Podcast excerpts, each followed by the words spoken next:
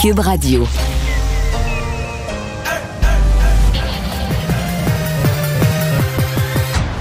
Mario Dumont. Organiser, préparer, informer. Les vrais enjeux, les vraies questions. Mario Dumont. Les affaires publiques n'ont plus de secret pour lui. Cube, Cube Radio. Bonjour tout le monde, bienvenue à l'émission. Euh, on est donc chanceux de pas avoir une grosse tempête de neige comme les gens du Manitoba. euh, disons que celle-là, elle doit être rough à prendre euh, là-bas. C'est tout un blizzard. Écoutez, il y a pas mal de choses qui sont fermées. C'est essentiellement sur certaines parties du nord du Manitoba. Ils parlent de deux pieds de neige euh, au 13 avril. alors voilà, ben ici, c'est de la pluie seulement. C'est finalement pas si pire. On rejoint tout de suite Alexandre Dubé. Bonjour Alexandre. Salut Mario. Et on a maintenant une arrestation. Là, ce matin, on avait parlé d'un suspect on reconnaissait euh, le monsieur comme un suspect, mais maintenant il y a arrestation dans le dossier de l'attentat au métro de New York. 30 heures après la, fusillade de Frank Robert James, 62 ans, qui a été arrêté par la police, pas très loin de l'endroit où on avait retrouvé d'ailleurs le fameux, le fameux camion U-Haul. Il a été arrêté sur la rue peu de temps après 13 heures. Puis là, il va être accusé pour attaque terroriste. Alors ça, c'est un développement important cet après-midi. Un gars qui est connu des milieux policiers, qui a été arrêté au moins à neuf reprises euh, dans les années 90. Je te parle un petit peu plus longtemps tantôt de son background. J'ai regardé un petit peu ses vidéos YouTube, là, ça fait confus, hein, très, très, très confus. On va rejoindre l'équipe de 100% de nouvelles. On trouve maintenant le collègue Mario Dumont dans les studios de Cube Radio. Bonjour Mario. Bonjour Marie-Claude. Alors, le directeur de la santé publique, bon, qui demande aux Québécois de ne pas prendre de risques inutiles, surtout là, la veille de ce long congé de Pâques, mais pas plus en même temps. Les oppositions qui disent qu'il est peut-être temps, justement, de, reprendre les rênes du message. Puis d'ailleurs, on n'est pas trop sûr du message. Faites attention, mais, clairement, le gouvernement n'a pas l'intention euh, de limiter, par exemple, le nombre de visiteurs qu'on peut avoir à la maison. Donc, ça, ça revient un peu dans notre cours. Est-ce qu'on ne devrait pas centrer un petit peu le message un petit peu plus, là? Ben, moi, je m'attendais à ce que le directeur de la santé publique, je pense que les gens sont prêts à ça. Là. Les gens seraient pas prêts à, ce qu'on recommence toute une sorte toutes sortes d'interdictions. Mais je pense que les, les, gens seraient prêts à ce qu'on leur dise. Même, même pour Pâques, là, euh, comment il faut faire attention, qu'est-ce qu'il faut faire? Euh, qu'est-ce qu'il faut pas faire? Euh, les rassemblements multiples, où tu, tu, tu, joues à tag, tu attrapes la COVID, puis tu redonnes à l'autre, puis à la famille, puis à la belle famille. Donc, je pense que les gens sont, seraient quand même soucieux, euh, surtout qu'on n'est pas en mode, on n'est pas en mode, on va t'envoyer la police. on est en mode, garde, on, on, a un problème comme société, il y a énormément de cas. Dans les hôpitaux, la montée est importante. Quand on dit la montée dans les hôpitaux, ben, y a tu fais partie de Pâques, mettons, ben, il y a quelque chose de collectif. Là. Tu veux pas participer à empirer le cas des hôpitaux. Même temps, euh, je veux dire, tu veux pas que quelqu'un de ta famille se ramasse à l'hôpital non plus. S'il est à l'hôpital, c'est parce qu'il est très malade. Tu veux pas rendre quelqu'un de ta famille très malade. Donc, je pense que les gens sont, seraient prêts. En... Remarque, les gens, après deux ans, ils savent quoi faire et quoi pas faire en grande partie, mais de se le faire à un moment donné, dans une phase précise, de se le faire redire par le directeur de la santé publique. Euh, c'est une... Euh, moi, je pense qu'on aurait pu avoir plus de fermeté. Là où on a eu de la fermeté, quand même, un message plus, plus clair, c'est sur le fait que la troisième dose, c'est pas, pas peut-être, ou c'est pas ça serait le fun, ou c'est pas ça serait mieux. Euh, il faudrait que tout le monde aille la chercher. Sincèrement, au moins tous ceux qui sont pas anti-vaccins, tous ceux qui ont les deux premières doses, il n'y a plus beaucoup de protection. après le temps passé, puis c'est pas il y a plein de vaccins ou de médicaments. Ce matin, j'avais cette discussion-là avec Diane Lamar. C'est pas unique. Les vaccins pour la grippe, c'est ordonné tous les ans. Donc, d'avoir eu ces deux doses, puis de dire, ben plusieurs mois plus tard, euh, le vaccin, l'effet, c'est euh, estompé, puis il faut avoir un booster, une autre dose. C'est tout à fait dans l'ordre des choses. C'est vraiment rien. C'est quelques minutes. Les, cliniques de vaccination sont très efficaces. Je pense que surtout pour les gens qui qui sont pas contre les vaccins, qui ont eu leurs deux premières doses, puis je l'ai entendu, là, des gens dire, ah ben là, on a déjà deux, puis tout ça. Ouais, mais t'en as déjà deux, mais là, on arrive dans une vague, puis une autre, vague, une sixième vague, puis euh, tes deux doses, la dernière, tu l'as eu, je sais pas, au mois de juin ou au mois de juillet l'année passée. Ça commence à faire longtemps, tu plus la, protection. Là, là-dessus, je pense que le message a été plus clair. Pour ce qui est des partis d'opposition, je dois avouer qu'ils m'ont... Euh, ils m'ont fait rire. à un moment donné, dans la vie, il faut que tu te branches. Tu es d'un côté ou de l'autre. Tu peux euh, tu peux pas dire que tu es contre les mesures, contre les mesures, contre les mesures, puis encourager. Laisser entendre dans des points de presse nombreux que les mesures, que tout ça est fait pour rien, puis fait tout ça pour rien, comme si le COVID n'était pas grave. Puis là, finalement, le jour, tu vois, oups, une montée des cas, tu dis le gouvernement devrait en faire plus. Euh, faut, faut choisir son camp. Je l'ai dit plusieurs fois. Moi, j'ai été étonné que tous les partis d'opposition soient aspirés par Éric Duhem. Puis à un moment donné, ce sent euh, qu'il n'y en ait aucun qui prenne ça de l'autre bord. Que, mettons qu'il y avait juste un des partis d'opposition, pense-y qu'à toutes les vagues qui aurait dit Mais moi, je veux des mesures plus sérieuses, qu'on fasse attention ce parti-là aurait eu la glace, la patinoire à lui tout seul à plusieurs reprises. Souvent, le gouvernement a agi, mais deux, trois semaines trop tard, et tout ça, euh, etc. Mais il n'y a aucun des partis d'opposition qui a choisi ce camp-là, le, le, le, camp de la santé publique plus rigoureuse, de la prudence. Ils peuvent pas, tu peux pas arriver un matin comme ça puis dire, ben là, je change mon message, parce que là, un matin, j'ai l'impression que les montent, puis là, on serait rendu, l'aiguille serait rendue de ce bord-là sur le cadran. C'est pas, euh, on n'entend pas ça, là. Il y a un autre sujet qui avait de bondir les partis d'opposition, c'est euh, cette nouvelle mouture, le projet euh, réduit finalement de troisième lien. Euh, est-ce que cette version réduite, au lieu d'un seul méga tunnel, deux plus petits tunnels qui vont être présentés demain, ça risque d'être plus acceptable ou de mieux passer? Ben, en fait, c'est la principale chose qui va pas. Les gens qui sont contre l'amélioration tout court du réseau routier, les gens qui disent qu'il faut plus rien développer du réseau routier, les automobilistes, il faut qu'ils soient congestionnés, c'est comme ça qu'ils vont changer leur pratique. Euh, D'ailleurs, il faudrait pas qu'ils vivent à Lévis, il faudrait que tout le monde se rassemble dans des condos ou des petits appartements à Québec. Les gens qui pensent comme ça changeront pas d'idée. Ceux qui qu'on veut faire changer d'idée, c'est ceux qui sont dans un entre-deux, qui disent ouais, ça serait pas mauvais d'avoir un autre lien, mais là, le projet d'avant coûtait cher pas à peu près. C'était. Ça appelle, tu dis, puis là, euh, ça coûtait cher, puis tu disais, ça va être quoi les dépassements de coûts? Euh, rendu entre 7 et 10 milliards, mais là, il euh, faut construire un tunnelier parce que là, ce serait le plus gros, ça prendrait le plus gros tunnelier au monde qui, qui existe même pas. Fait que, tu sais, les, sources d'incertitude puis d'inquiétude pour ce qui est d'une facture plus grosse s'étaient accumulées au point où le gouvernement a senti, là, on est en train de, se péter à avec ça. Donc, euh, donc le deuxième, la deuxième mouture, il y a une forme d'acte d'humilité du gouvernement là-dedans, de dire on revient. Donc, on, va voir demain, euh, c'est quoi la facture, c'est quoi la crédibilité du projet. Ça va être déposé demain en début d'après-midi. Euh, on va être en mesure de, juger. Donc, c'est le but du gouvernement, c'est de rallier les gens qui sont ouverts à, cette idée de ceinturer la ville de Québec, d'améliorer le réseau routier, de faire ce qui aurait peut-être dû être fait avant. Mais on convaincra pas. Vous avez les gens qui philosophiquement sont, disent qu'il faut plus jamais améliorer le réseau routier. Eux, ils vont être contre, quel que soit le, design du projet. Oui, mais quand on regarde euh, les deux sujets dont on vient de parler, on peut comprendre que les oppositions sont un peu, on est à six mois des élections. Euh, le projet troisième lien, c'était une des premières forts du gouvernement de la CAQ. Et euh, c'est quand même tout un, un, changement de gestion de la pandémie quand on est dans une sixième vague où est-ce qu'on voit le nombre euh, de cas augmenter. Est-ce que la décision est vraiment pour les citoyens ou c'est un peu électoraliste? On peut quand même se poser ah, la question. On peut se poser la question. On peut se poser la question, est-ce que le gouvernement... Euh, bon, on remarque que c'est à peu près tous les gouvernements en Amérique qui disent il faut vivre avec la, la, COVID, il faut apprendre à vivre avec, on a une population largement vaccinée, on laisse aller un peu plus. Mais euh, oui, je pense qu'il y a une part du gouvernement qui se dit, ben là, moi, à quelques mois des élections, mais en même temps, ça revient à mon propos de tout à l'heure si t'avais, mettons, on a rendu avec cinq partis politiques là, au Québec, mais si t'en avais deux qui sont plus prudence avec les mesures, puis trois qui sont plus liberté, t'aurais un débat. Et là, le gouvernement serait pris entre les deux, dire ouais, là, tu là, le gouvernement a aucune pression du côté, personne ne le tire d'une façon sérieuse à plus de prudence depuis, depuis, depuis 2021, depuis plus d'un an. Tout le monde tire dans la même direction. Il faut enlever l'urgence sanitaire, faut enlever les mesures. Il y a trop de mesures. On a mis ça pour rien, ces mesures-là. Euh, c'est épouvantable ce qu'on a fait à nos commerces. Tout le monde tire dans la même direction. Ce qui fait que t'as pas cette espèce d'équilibre d'un gouvernement qui se fait tirer sur un bord ou sur l'autre. ça aussi, ça entre en ligne de compte. Dans le cas du tunnel, le danger pour le gouvernement, c'est T'as as pris un engagement électoral, il est gros. T'as même un ministre, Éric Kerr, qui, a dit Je mets mon siège en jeu. Alors, le danger pour la CAQ, c'est d'avoir l'air du parti qui veut le réaliser à tout prix.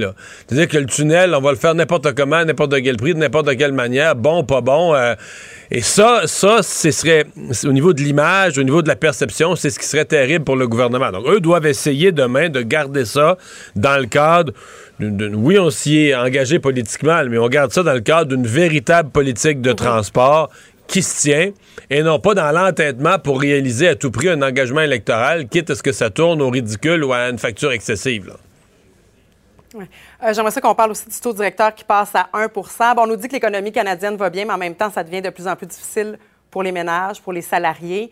L'inflation est haute et là, on augmente le taux directeur. euh, Ouais. ça met une pression quand même supplémentaire Oui, financièrement. oui. Oui, puis c'est gros, là. C'est-à-dire que euh, la Banque du Canada, a pas. si on fait juste un petit peu d'historique, je remonte pas loin derrière. la Banque du Canada euh, avait dit, bon, le taux était, à cause de la pandémie, puis de l'économie, on craignait que l'économie s'effondre pendant la pandémie, on avait ramené le taux à 0,25. Il peut pas être plus bas. Si tu le baisses d'un quart de point, tu à zéro. Tu étais à la limite, là, tu sais, qui, qui existe un taux d'intérêt, là, 0,25% un taux directeur. En bas de ça, c'est zéro. Mais on savait qu'elle allait remonter. Mais la Banque du Canada, cet automne, disait bon, on n'est pas trop nerveux avec ça, l'inflation, on s'inquiète pas trop. Oui, oui, les taux d'intérêt vont monter éventuellement, mais pas plus de panique que ça. En mars, le 2 mars, si je me trompe pas, là, on monte d'un quart de point, mais là, on nous annonce. Regarde, là, il faut s'occuper de l'inflation, mais on n'est pas encore trop inquiet de l'inflation. On pense qu'à la fin 2022, il n'y en aura plus.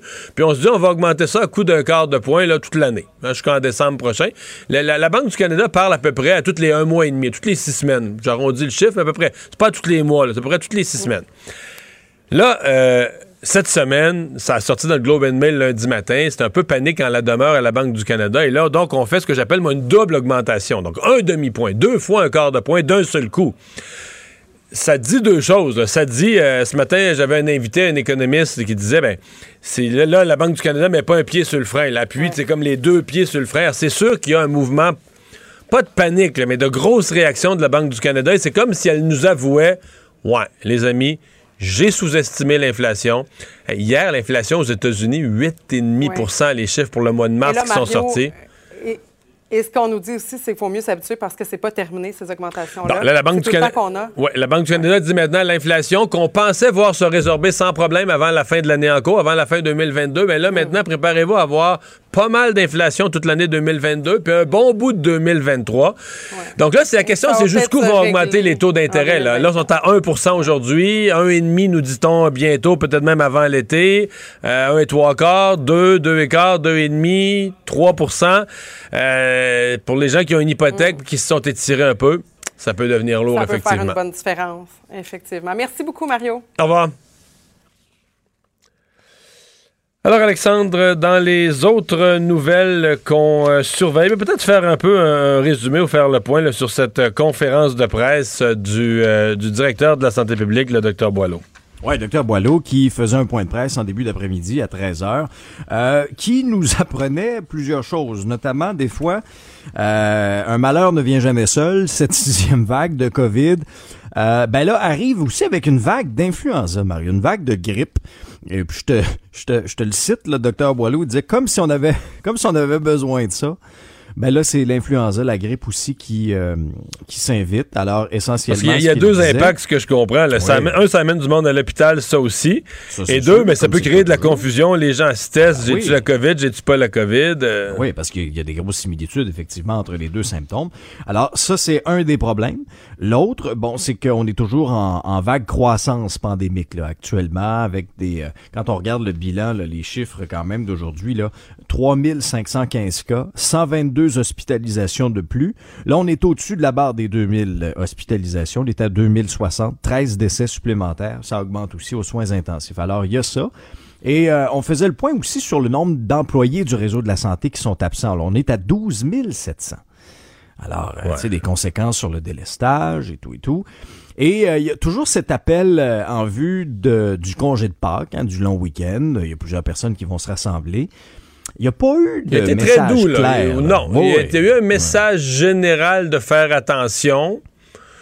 On pourrait dire le gros bon sens, mais il n'y a pas eu ce que j'appellerais une directive claire de notre directeur de santé publique. Je, je, je suis pas sûr qu'il a raison. Moi, je pense que les, je pense pas que les gens auraient été insultés ou, tu sais, dans mesure où il n'y a pas de, il y a pas d'histoire de la police. Si tu veux faire un rassemblement de 32, là, ben, Ouais. fais-le. Puis si vous finissez avec la COVID puis deux à l'hôpital, ben, tant pis. Mais je pense qu'il y a beaucoup de gens qui étaient prêts à entendre, ben, OK, c'est ça que la santé publique nous dit. On est libre, on fait ce qu'on veut, mais ouais, c'est ça te fait réfléchir, euh, discussion en famille que ça provoque, euh, pas rendre malade à grand-maman. Tu comprends? Je je pense que les gens étaient prêts à ça. Oui, suis d'accord feeling. avec toi. Là, essentiellement, ce qu'on ce qu'on a comme consigne, c'est ben chaque personne doit évaluer son risque, doit gérer son risque. Bon, Et, surtout, euh, évidemment, si tu as une personne que tu as le moindre doute qu'il y a des symptômes, tout ça, là, c'est s'abstenir. Ça, je pense, c'est le bon sens euh, élémentaire. Ouais, puis on a eu des projections aussi là euh, de l'INES là dans, dans deux semaines, on parle de 2339 lits occupés. J'ai hâte de voir ça au rythme où ça Hey, ça, c'est- Alexandre, moi, j'ai vu ça, je suis quasiment pas là. À moins qu'ils savent des choses qu'on ne sait pas, mais au rythme où ça monte depuis trois jours, on a 2300 en fin de semaine, le samedi, au dimanche. Exactement. Exactement. Exactement. Alors, des, des, des projections très, bien, très, très, conservatrices. Ben là, je le souhaite surtout bien. après mais... Pâques, en plus. Ouais. Ben, moi aussi, je le souhaite, mais...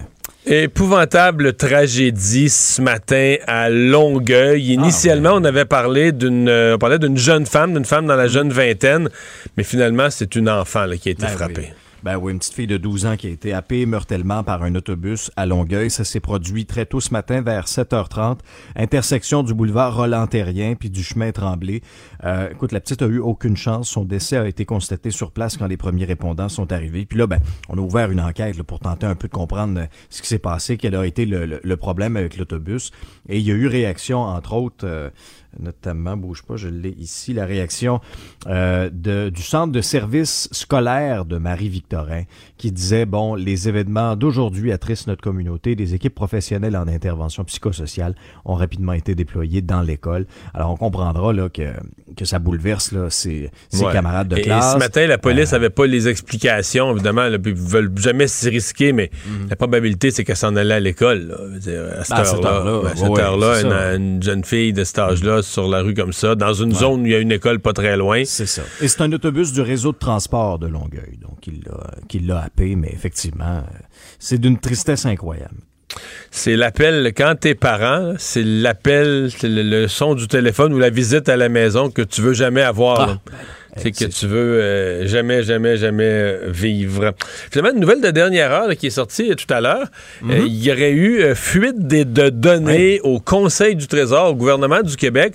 Bon, c'est pas arrivé avant hier. Là. On découvre une enquête policière, on découvre ça, ça remonte quand même. Là.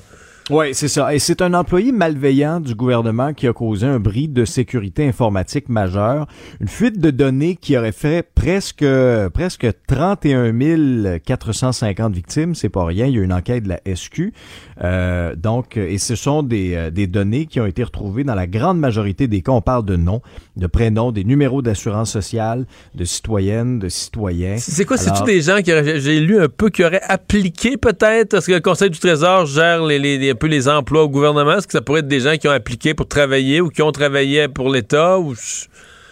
On ben, sait pas trop? Des, ouais, on parle de renseignements personnels reliés à un processus de qualification de candidature. Alors, effectivement, ça, ça, peut, ça, ça, ressemble à ça. Euh, entre 2009 et 2012, donc ça C'est pour ça que je dis que ça, ça remonte oui, à il y a plus de 10 oui, ans. Effectivement. Ouais, effectivement. Alors là, il y a la Commission d'accès à l'information puis le Centre gouvernemental de cyberdéfense qui ont été saisis de cette histoire-là. Mais quand même, à, à une ère où nos, nos ben, informations oui, personnelles sont sensibles, on n'aime jamais lire ça. Et on peut s'attendre, j'ai l'impression que la, la, la, prochaine étape dans ce dossier-là, oui, on va fournir des informations au public, essayer de rassurer les gens, qu'est-ce que les renseignements, où est-ce que les renseignements ont pu couler, etc. Mais à mon avis, on, aura des accusations criminelles éventuellement d'ici une couple de semaines, tant que l'enquête soit complétée, mais je vois pas comment ça pourrait ne pas conduire là, sur des accusations criminelles euh, dans mmh. le dossier. Merci Alexandre. À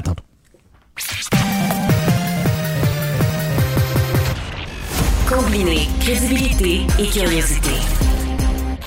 Mario Dumont. Cube Radio. Évidemment, quand on simplifie ça dans les, nos cours d'économie, on dit le taux directeur, c'est le taux auquel euh, la Banque du Canada prête aux banques. Donc, le taux de base sur lequel les banques se fondent ensuite pour reprêter. Mais les banques ne reprêtent pas au même taux, là, à moins que vous aviez vraiment un bon dossier. Vous ne serez pas un prêt hypothécaire euh, au, taux, euh, au taux directeur de la Banque du Canada. Mais ça l'affecte. Je veux dire, généralement, euh, si le taux directeur monte d'un quart de point, ben si vous avez une hypothèque ouverte, là va monter pas mal autour d'un quart de point ou dans les environs. Euh, si vous avez, bon, les hypothèques à plus long terme qu'on ferme pour cinq ans, tout ça, mais c'est un calcul beaucoup plus complexe là, où on essaie de mesurer que, qu'est-ce qu'on prévoit ou qu'est-ce qu'on attend à moyen et à long terme de, des taux d'intérêt. Mais tous les taux euh, sont poussés à la hausse par des hausses de taux, euh, du taux directeur. Et là, ce matin, le taux directeur qui fait un double saut. Je dis double parce que moi, je prends pour acquis que généralement, on, agit par quart de point. Euh, et là, on a agi un gros coup deux quarts de point, donc un demi-point. Le taux directeur, euh, si je vous fais l'historique, le taux directeur est, depuis, depuis 12 ans, 13 ans, et depuis la crise financière, 2008-2009, le taux est toujours resté bas après. Là. Je dis bas, 2-3% parce que il fut une époque où le taux était à 5, 6, 7% et des fois plus.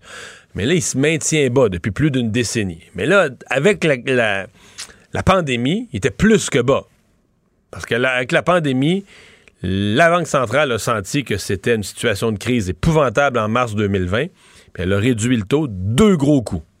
0,50, 0,50, deux fois un demi-point, de telle sorte que le taux vient de passer deux ans, pendant la pandémie, jusqu'à mars dernier. Pendant deux ans, le taux était à 0,25% presque zéro. Mais là, il est reparti en montant. Un quart de point le 2 mars et aujourd'hui, un demi-point. Donc, le, la somme de tout ça, est, le taux directeur est à 1% mais les experts euh, nous prédisent, euh, attachez votre truc, là, ça, va, ça risque d'augmenter un autre coup de jarnac d'un demi-point, peut-être aussitôt qu'en juin prochain, puis peut-être que euh, dans l'été, un autre quart de point ou un autre coup d'un demi-point, mais il faut se préparer à des hausses très importantes des taux d'intérêt, et au, moins d'ici la fin de l'année 2002, et peut-être d'autres coups aussi début 2003. Hugo Leroux est président d'Hypothéca. Bonjour.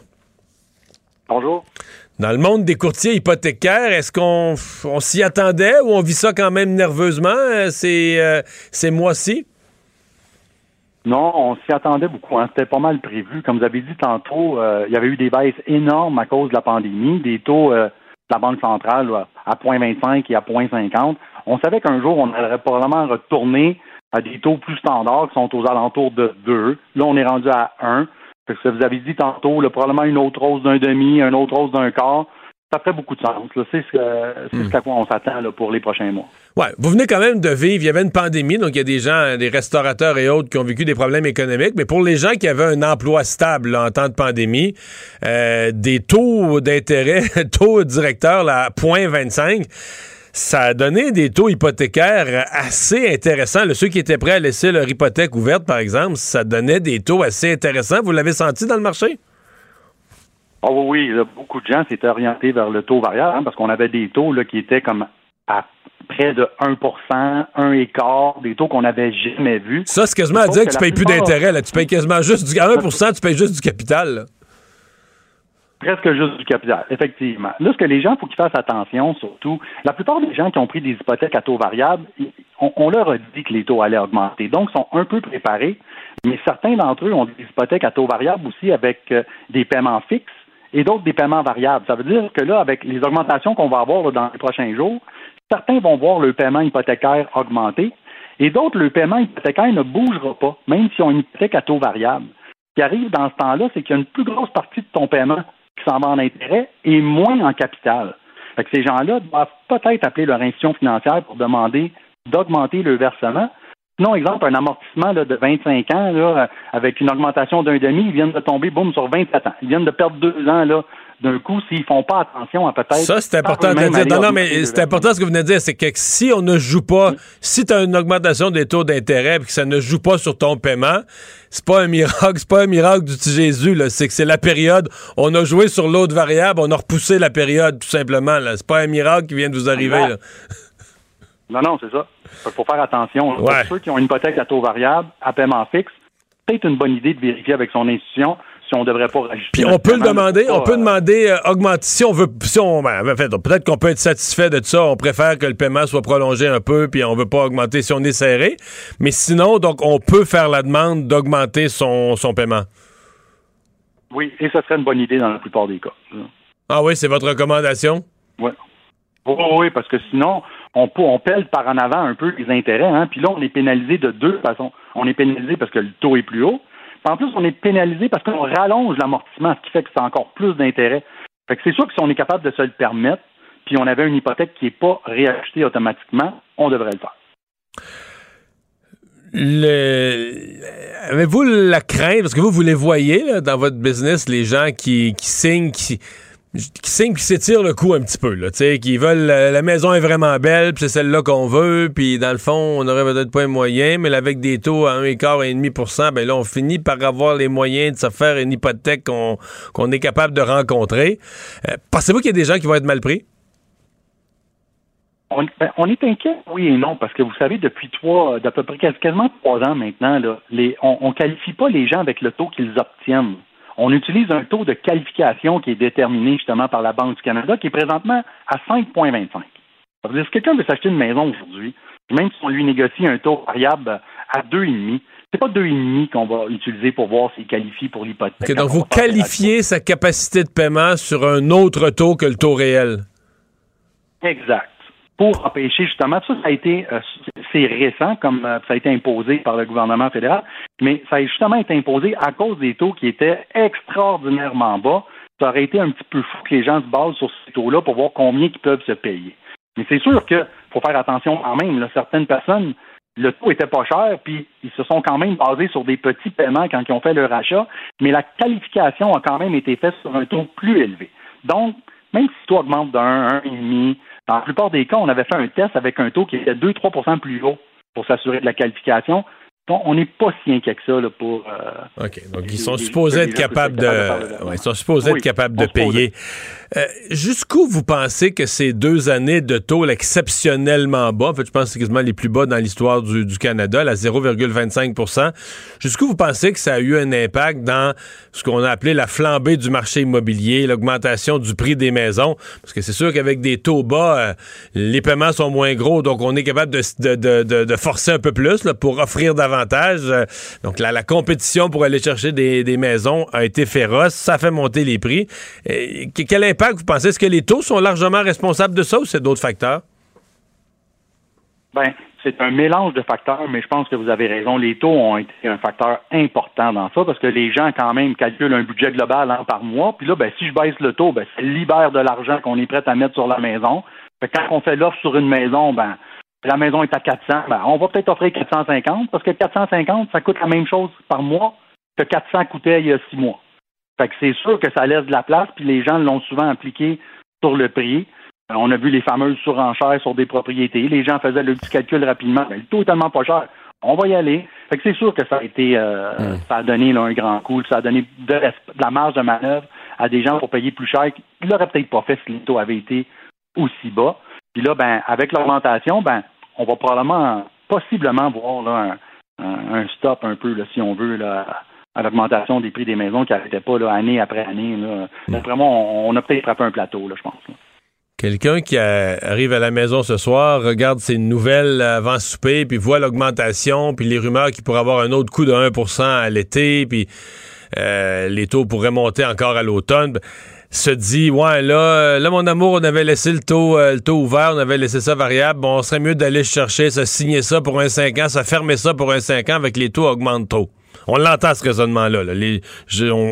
Est-ce que la personne qui raisonne comme ça fait une erreur ou un bon coup?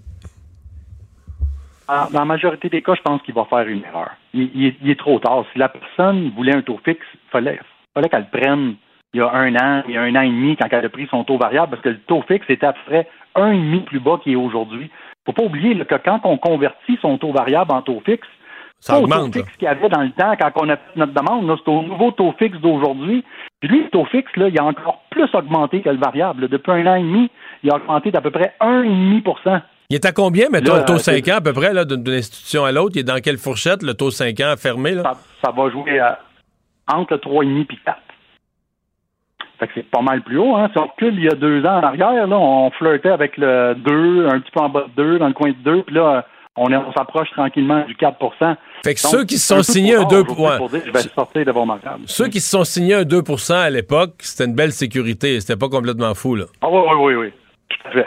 ils ont fait, ils ont fait un, bon deal, comme on dit. ouais, ouais. Euh, les. Euh les nouvelles euh, règles ou les nouvelles, le nouveau programme, les nouvelles mesures de M. Trudeau pour permettre aux gens d'économiser dans un CELI app, un CELI euh, spécifique. Ça va commencer l'année prochaine. C'est pas demain matin, mais quand même. Euh, y croyez-vous, vous qui êtes toujours dans le milieu des hypothèques et tout ça, y croyez-vous que ça va, que les gens vont accumuler ces 8000, les jeunes, entre autres ménages, ces 8000 pièces par année, faire se bâtir un compte à l'abri de l'impôt avec un remboursement d'impôt, etc. Là. Mais se bâtir un compte de 40 000 puis que ça va aider l'accès à la propriété, est-ce que, est-ce que ça vous apparaît une mesure qui est adaptée à ce que vous voyez comme premier demandeur d'hypothèque? Non, pas vraiment. Les gens, déjà, c'est une des grosses difficultés depuis l'augmentation des prix des maisons, c'est justement l'accumulation de la mise de fonds. C'est là, euh, les, gens n'ont pas de lousse, ils n'ont pas cette marge de manœuvre-là pour mettre une, tonne d'argent de côté. Ça peut aider un peu. Ils peuvent déjà le faire de toute façon dans leur REER. Après ça, il est permis de retirer avec le programme app. Euh, ils ont jusqu'à 35 000 peuvent acheter en REER, profiter d'une économie d'impôts, puis d'après ça, faire le retrait pour la maison sans pénalité. Rajouter un. La, plupart ne sont pas capables de se rendre à la limite là, du 35 000. Rajouter dans un CELI une autre tranche additionnelle. Je pense pas que ça va changer grand-chose à la situation, surtout des, jeunes couples qui veulent faire l'acquisition de leur première maison. vous avez des doutes que ça va révolutionner le marché, là? des gros doutes, oui. ben, on va surveiller tout ça. Monsieur Leroux, merci. Hugo Leroux, président de Hypothéca.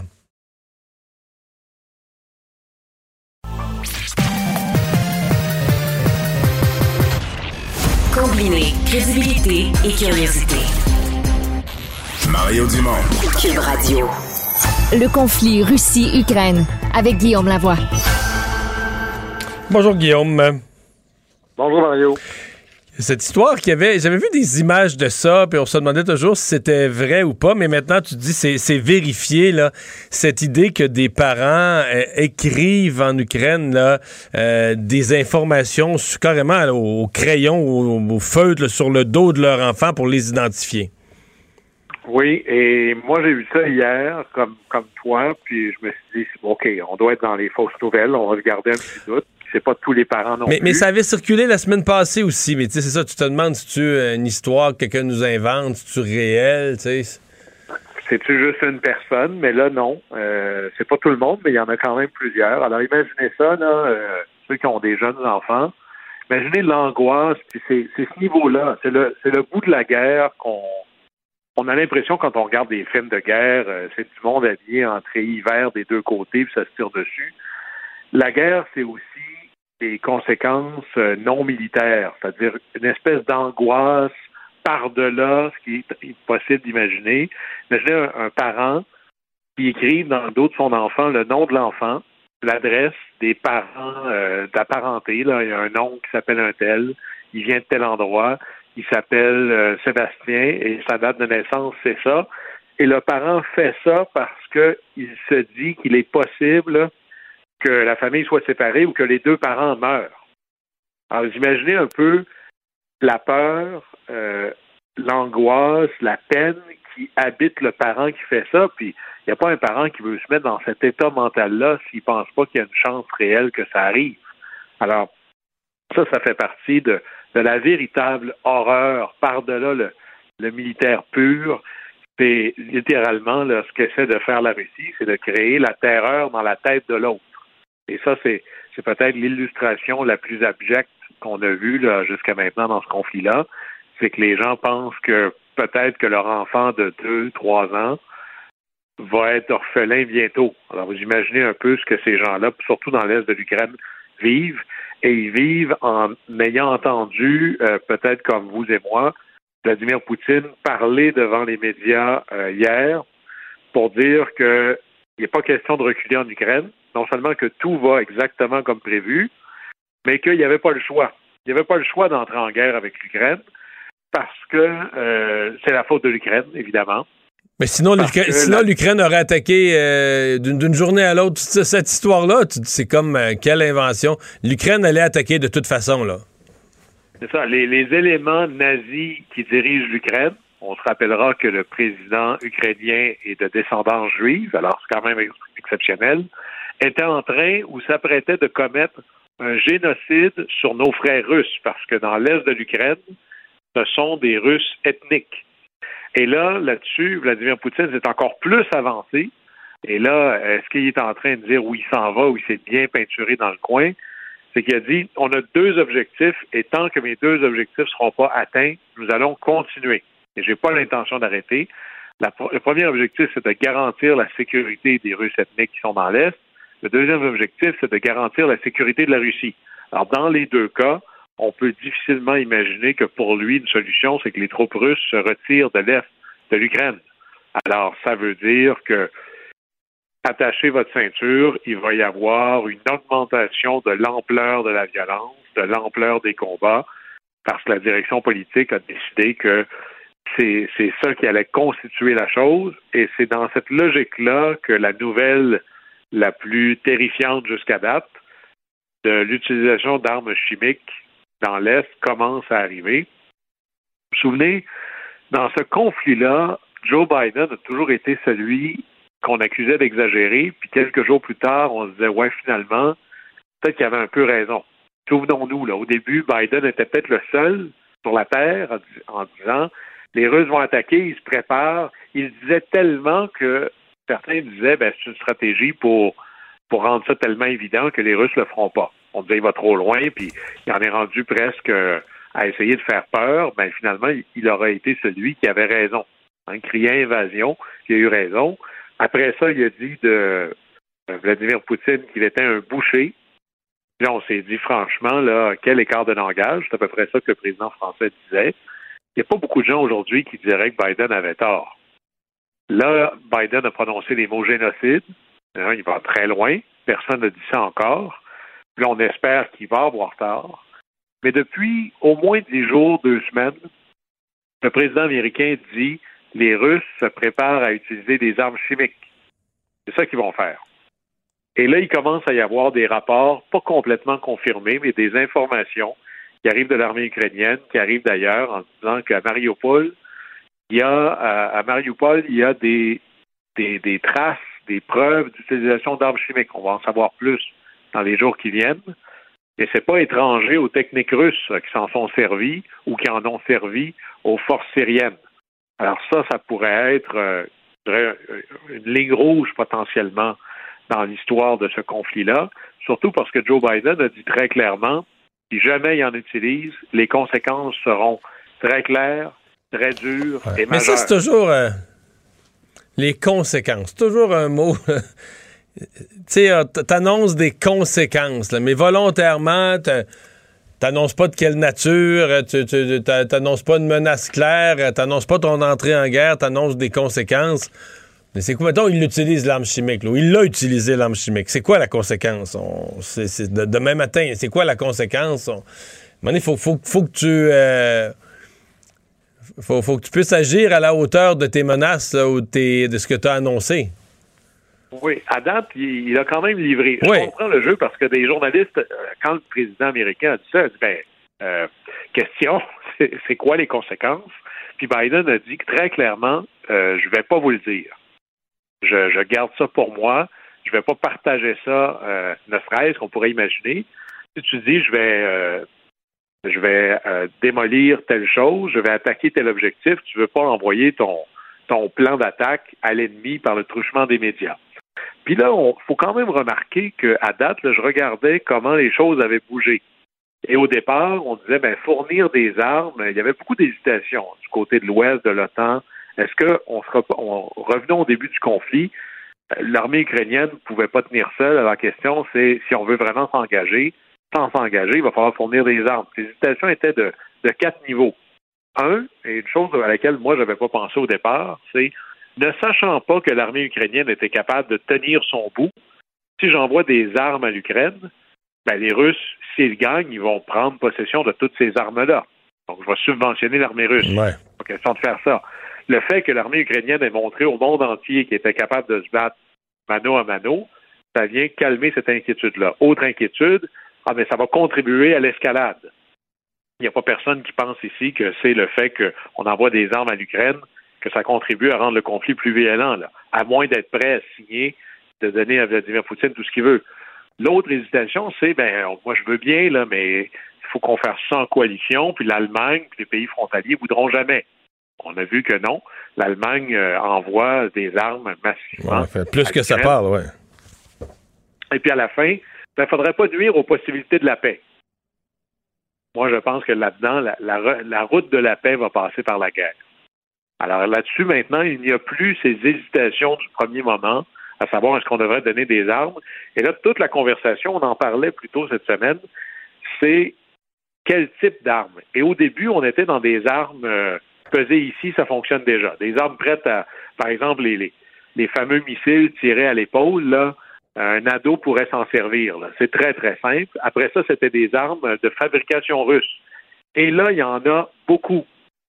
En Europe de l'Est, il y a des entrepôts pleins en Pologne, en République tchèque et autres d'armes de fabrication russe que les soldats ukrainiens pourraient utiliser tout de suite. Alors, on était juste dans ces deux catégories-là, donc qui sont utilisables maintenant.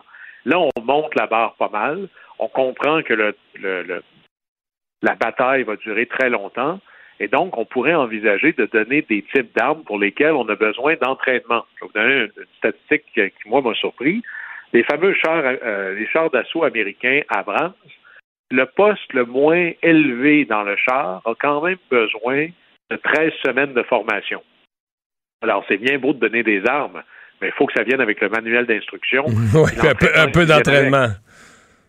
Et, là, là, on va voir le génie de l'innovation à l'américaine, c'est-à-dire que le gouvernement, puis moi je souscris à cette stratégie-là, un gouvernement n'a pas de connaissance des moyens. Un gouvernement, ça doit servir à fixer des objectifs c'est le secteur privé ou la variété des joueurs qui va trouver le bon moyen. Présentement, le Pentagone a fait une rencontre privée avec tous les fabricants d'armes aux États-Unis. Vous êtes convoqués au Pentagone. J'ai ce conflit en Ukraine. Voici les gens qui sont là. Voici ce qu'ils connaissent. Voici ce qu'ils font. Voici ce à quoi on fait face. Trouvez-moi une capacité d'avoir les bonnes armes. Et là, vous allez vous dépêcher d'en produire et massivement. Et les mots que le Pentagone a utilisés, c'est quand même majeur. Ils ont dit, puis là je le cite, nous allons dramatiquement augmenter la livraison d'armes pour l'Ukraine. Ça, ça veut dire doper la chaîne de production, la chaîne de livraison. Et là, d'ailleurs, ben, pour faire suite à ça, euh, Joe Biden vient d'annoncer. Ben, c'est ça, ça nous conduit à l'annonce des dernières minutes. là. C'est ça. Joe Biden vient d'annoncer 800 millions de dollars d'armes supplémentaires et là, on ne parle pas de, des armes, on les qualifie, on dit ce seront des armes d'une efficacité très élevée, sur mesure pour faire face au type d'assaut qui s'en vient de la part des Russes dans l'Est. Alors, ce n'est plus le même combat. Et là, moi, je pense que l'OTAN, ou plutôt l'Ukraine avec le concours de l'OTAN, doit changer aussi sa politique. C'est-à-dire qu'il faut décider c'est quoi nos objectifs, même militaires dans une bataille. Et là, ce n'est plus que le char russe qui se promène sur le territoire ukrainien. Il faut élargir. Il faut se dire qu'on utilisera tous les moyens, que ce soit létal ou non létal, pour rendre inopérant tout ce qui contribue à l'agression russe en Ukraine. Alors ça, ça veut dire les lignes d'approvisionnement, le carburant, le matériel militaire, les troupes, tout. Et là, ça veut dire dans le ciel, sur la terre et sur la mer. Moi, je, m'attends à ce qu'il y ait peut-être des navires russes qui finissent par prendre l'eau bientôt. Alors, euh, à la fin, si on résume tout ça, Ronald Reagan était un personnage assez fascinant. Il s'enfargeait pas dans les détails, mais il y avait toujours une espèce de vue, certains disaient simpliste, mais infiniment claire. Et un jour, on lui a demandé, Président Reagan, c'est quoi votre politique sur euh, la guerre froide, sur la bataille avec les Russes? Et il avait dit, mais j'en ai une très claire. Nous, on gagne, eux, ils perdent. Et il va falloir que, dans les Ukrainiens, que le temps que nous, on se dise, mais là, c'est binaire. Ou bien on gagne, ou bien c'est, il faut qu'on gagne, donc il faut qu'ils perdent, et ça prendra ce que ça prendra. Alors, c'est là où on en est un peu aujourd'hui. Merci, Guillaume. À demain. Bon, au plaisir. Mario Dumont. Il analyse l'actualité et sépare les faits des rumeurs. Il n'a qu'une seule parole, celle que vous entendez. Cube Radio. Alors, euh, le ministre de la Forêt, de la Faune et des Parcs du Québec, Pierre Dufour, euh, a contesté cette sortie du fédéral. Écoutez, on parle des caribous forestiers, le fédéral qui a fait une sortie musclée euh, pour dire là, le Québec s'en occupe pas. et nous, comme gouvernement du Canada, on a une responsabilité par rapport aux espèces à protéger, aux espèces animales qui sont en danger. Et le Québec, se traînant les pieds, on est à quelques jours ou à quelques semaines de faire une intervention de prendre en charge le dossier du caribou. Sylvain Gaudreau, qui s'intéresse à la fois à l'environnement, à la faune, mais aussi au, euh, qui est très nationaliste, s'intéresse au pouvoir du Québec, est avec nous, député péquiste de Jonquière. Bonjour, M. Gaudreau. Oui, bonjour Mario. Je suis, plus que nationaliste, je suis indépendant. Oui, oui, oui, oui, mais ça fait, oui, oui, ça, vient avec, mais oui. Euh, le, le caribou, là, est-ce qu'on est dans ce cas-là? Est-ce que c'est plus grave d'être euh, environnementaliste ou d'être indépendantiste? Est-ce qu'on est d'accord avec l'intervention fédérale? Ben non, euh, jamais euh, tu me feras, vous me ferez dire que je suis d'accord avec une intervention du, du fédéral et certainement pas dans un dans un enjeu en matière d'environnement. Ceci étant dit, je ne cautionne pas plus l'inaction crasse euh, du gouvernement caquiste euh, depuis quatre ans euh, sur la question du caribou, autant sur la protection de la biodiversité des espèces menacées que de l'industrie forestière elle-même qui ne demande que d'avoir de la, de la, prévisibilité pour se planifier. Alors, euh, tu sais, c'est un, un genre de lose-lose, là. Alors, c'est pas mieux d'avoir l'intervention du fédéral, mais c'est pas mieux d'avoir l'inaction du gouvernement de la CAQ depuis quatre ans. Mais l'inaction du gouvernement, le gouvernement dit essayer de faire des petites choses, mais là, c'est compliqué. Euh, c'est bon, on comprend que l'espèce, on, on compte plus en milliers ces caribous-là. Là. On va dire bientôt, non. on va les compter sur les, les, les doigts des deux mains. Euh, ouais. Qu'est-ce qui, c'est quoi le statut du caribou? Qu'est-ce qu'il faudrait faire à court terme dans votre esprit? Là? Ben, je dis pas que c'est une solution qui est qui est simple, là, euh, par exemple. Ça, je, je reconnais que c'est, c'est complexe. Et il y a euh, des situations. Le, le, caribou en Gaspésie, c'est pas la même chose que chez moi au Saguenay, c'est pas la même chose que sur la côte nord. Donc, il y a différentes euh, situations qui sont qui, qui, doivent être traitées de façon différente. Puis le pire, c'est à Val d'Or, là. Oui, puis le pire, c'est en plus, bon, c'est ça, il y a, y a, y a, ça, c'est dans la circonscription du ministre. Oui, avec lui, il y a un caribou, puis il y a des emplois comme député. Là, il n'est pas né avec ça. Ben oui, puis je veux dire, puis moi, je reconnais là euh, l'importance de l'industrie et des emplois forestiers. Mais c'est pas vrai que c'est en reportant toujours au lendemain qu'on va trouver une solution c'est ni bon pour les caribous, c'est ni bon pour l'industrie. Alors moi, je, je, je pense qu'il y a des solutions qui existent. Il y a des spécialistes dans le domaine forestier qui connaissent ça plus que moi, mais euh, l'industrie a besoin d'être autour de la table.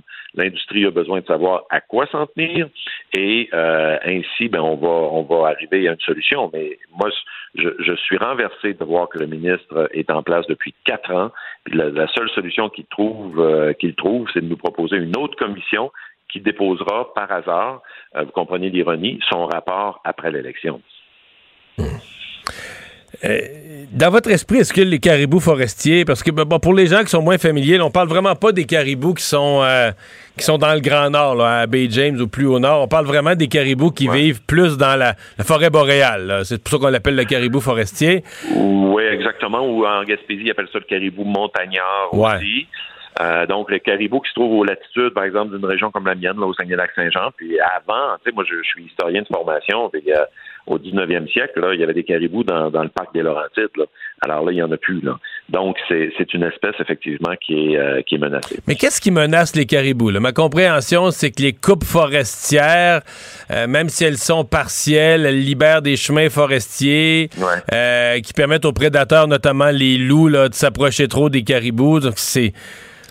On, on ben, est... effectivement, moi, moi j'ai la même compréhension et la, la, même information que vous. L'enjeu des chemins forestiers est tout à fait important et, et, fait en sorte que des prédateurs comme des loups, justement, se, se déplacent plus facilement. Je vais dire ça comme ça, je ne suis pas un biologiste pour euh, aller euh, attaquer euh, des arbres de, de, de, caribou ou des espèces ou des, des, individus plutôt de caribou. Donc, ça fait partie du, euh, du problème. Mais vous savez, euh, il faut voir aussi l'équilibre, hein, que le respect de la biodiversité, autant la faune que la flore, donc les animaux, euh, euh, contribue également à, au respect de la nature puis à l'atteinte de nos objectifs climatiques ça fait partie de toute la chaîne. Alors, à partir du moment où on déséquilibre un élément de la chaîne, ben tout est déséquilibré. Alors, il faut être capable de trouver euh, la bonne voie de passage. Et euh, il, y a des, il y a des solutions qui existent. Mais moi, l'industrie forestière, je la connais depuis longtemps. C'est une industrie qui est capable de s'adapter, mais c'est une industrie qui, à chaque fois qu'on va dans des congrès ou qu'on rencontre des entrepreneurs forestiers, première chose qu'ils nous disent, c'est on veut de la prévisibilité. Euh, ouais, mais moi, j'ai entendu dire aussi qu'ils étaient écœurés d'entendre parler des caribous, là. Ben, c'est sûr, quand le gouvernement laisse, laisse pousser ou laisse, euh, laisse le dossier sur la table pendant quatre ans, moi, je serais écœuré aussi, là. Hum. Vous euh, êtes à travailler sur un projet de loi, en fait, qui a même franchi là, des, des, des, étapes à l'Assemblée nationale ouais. sur la primauté du droit québécois. Ben, c'est un peu relié là, euh, du droit québécois sur le droit canadien en matière d'environnement. Parce que dans la Constitution canadienne, on a toujours dit ça, l'environnement, c'est l'ultime compétence partagée là, entre les deux gouvernements. Qu'est-ce que votre projet de loi viendrait changer? Ben, c'est le projet de loi 391 que j'ai déposé à deux reprises, une fois sous le régime de M. Couillard et maintenant euh, sous euh, le régime de, de M. Euh, Legault. vous le savez, Mario, c'est très rare qu'un projet de loi d'un député de l'opposition est appelé pour être étudié. Là, on a franchi l'étape de l'adoption du principe. Alors, je suis très fier de ça. le gouvernement a voté en faveur du principe du projet de loi qui vient dire qu'en matière d'environnement, seul et seulement le Québec aurait compétence.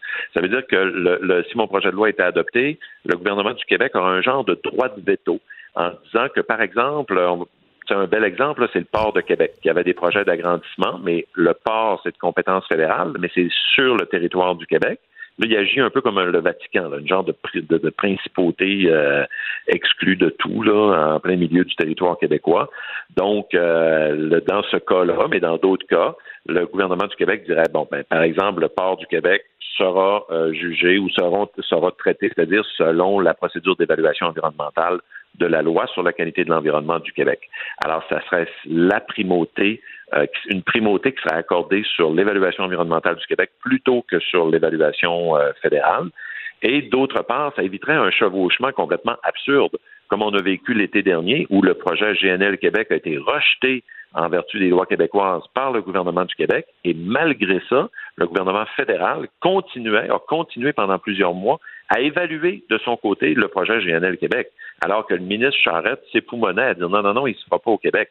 Donc, on voit, on voit bien que ça ne marche pas, juste en termes d'efficacité. Évidemment, il y a 150 ans, au, au, début de la Confédération, en 1867, les pères de la Confédération n'avaient pas pensé partager la compétence de l'environnement parce que l'enjeu. Ça n'existait pas comme enjeu, c'est ben ça. Non, c'était pas, c'était pas, c'était pas comme les, les, les, transports ou euh, la, la, la, santé. Ou mais, mais, mais, justement, les fédéralistes disent c'est l'ultime enjeu là, qu'on peut pas, où on peut pas s'isoler au Québec, euh, que, ça, que ce soit la pollution de l'air, là, ça, ça passe les frontières, ça n'a pas de frontières. Même chose pour l'eau des grands lacs vers le fleuve. Sur la plupart des enjeux, c'est voilà un enjeu où il n'y a pas de frontières, où les fédéralistes disent mais ça n'a pas d'allure qu'une province essaie, essaie, de mettre des, des clôtures sur ce sujet-là? Ben, c'est pas de mettre des clôtures, c'est d'être capable de, de, de, faire nos propres relations. Euh, par exemple, euh, en matière climatique, le Québec a signé des ententes euh, avec la Californie pour le marché du carbone. Alors, Québec-Californie. Le Québec a adhéré également à l'Alliance contre le pétrole et le gaz, qu'on appelle POGA, là, la, à la dernière COP à Glasgow, est devenu un des membres fondateurs avec le Costa Rica et le Danemark. Donc, on est capable de faire des, des, alliances internationales ou avec même le reste du Canada, mais sur la base de nos propres compétences. Alors que euh, là, présentement, on n'a aucune garantie qu'un gouvernement fédéral, disons qui serait dirigé par Pierre Poilievre, pourrait venir imposer un pipeline sur le territoire du Québec contrairement aux intérêts des Québécois qui veulent protéger, par exemple, leurs milieux humides, la, qualité de leur eau potable, etc. Donc, le, respect du territoire puis de la, qualité des ressources, ben, ça relève du Québec. Pour moi, parce qu'une des compétences clairement données aux provinces, euh, dans la Constitution canadienne, c'est les ressources naturelles. Ça, c'était bien important en 1867. Ben, on s'entend que euh, une compétence en environnement, ça découle des ressources naturelles. Quand on parle, par exemple, des hydrocarbures, quand on parle du gaz, quand on parle des mines, euh, quand on parle de la qualité de l'eau, quand on parle de la forêt, des, caribous qu'on en parlait tantôt, ben, c'est toutes des extensions, je dirais, des ressources euh, naturelles. Alors, euh, les ressources naturelles étant clairement une compétence des provinces, ben, l'environnement devrait être clairement la compétence d'une province. Alors, le projet de loi que j'ai déposé puis dont le principe a été adopté vient dire c'est une loi déclaratoire. On dit voilà, l'environnement est de compétence des provinces. Alors, mais il y a une chose qui est claire, euh, M. Dubon, c'est que le, juste le fait que l'Assemblée nationale adopte unanimement le principe de ce projet de loi, pour moi, c'est un signal déjà là qui est très, très fort. Avez-vous une lecture aussi euh, positive que votre chef du résultat de l'élection d'Anne-Marie Victorin? Euh, oui, oui. Euh, ben, écoutez, euh, je ne vous cacherai pas, moi, j'aurais préféré gagner. Là. J'aurais préféré que le Parti québécois gagne. Quand on se présente dans une élection, c'est pour gagner.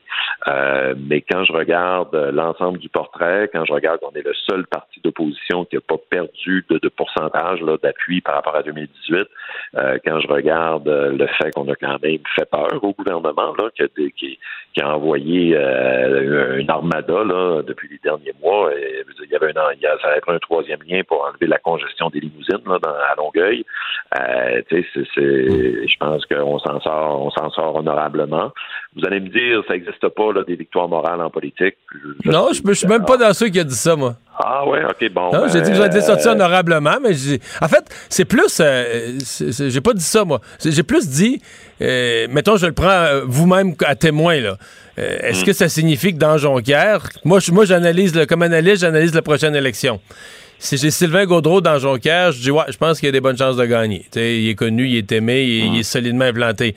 Est-ce que votre successeur a une chance de gagner dans Jonquière? C'est plus là, moi, que ça me questionne de dire est-ce que le Parti québécois est encore capable de, euh, dans des qui étaient des châteaux forts avec des candidats connus et établis, est-ce que le PQ a encore assez de tirant d'eau pour faire gagner un nouveau visage qui serait peut-être bon aussi à, l'usure, peut-être que ce serait une excellente personne, mais au moment où on connaît pas encore cette personne, est-ce qu'elle va pouvoir sauver le comté? C'est plus ça question?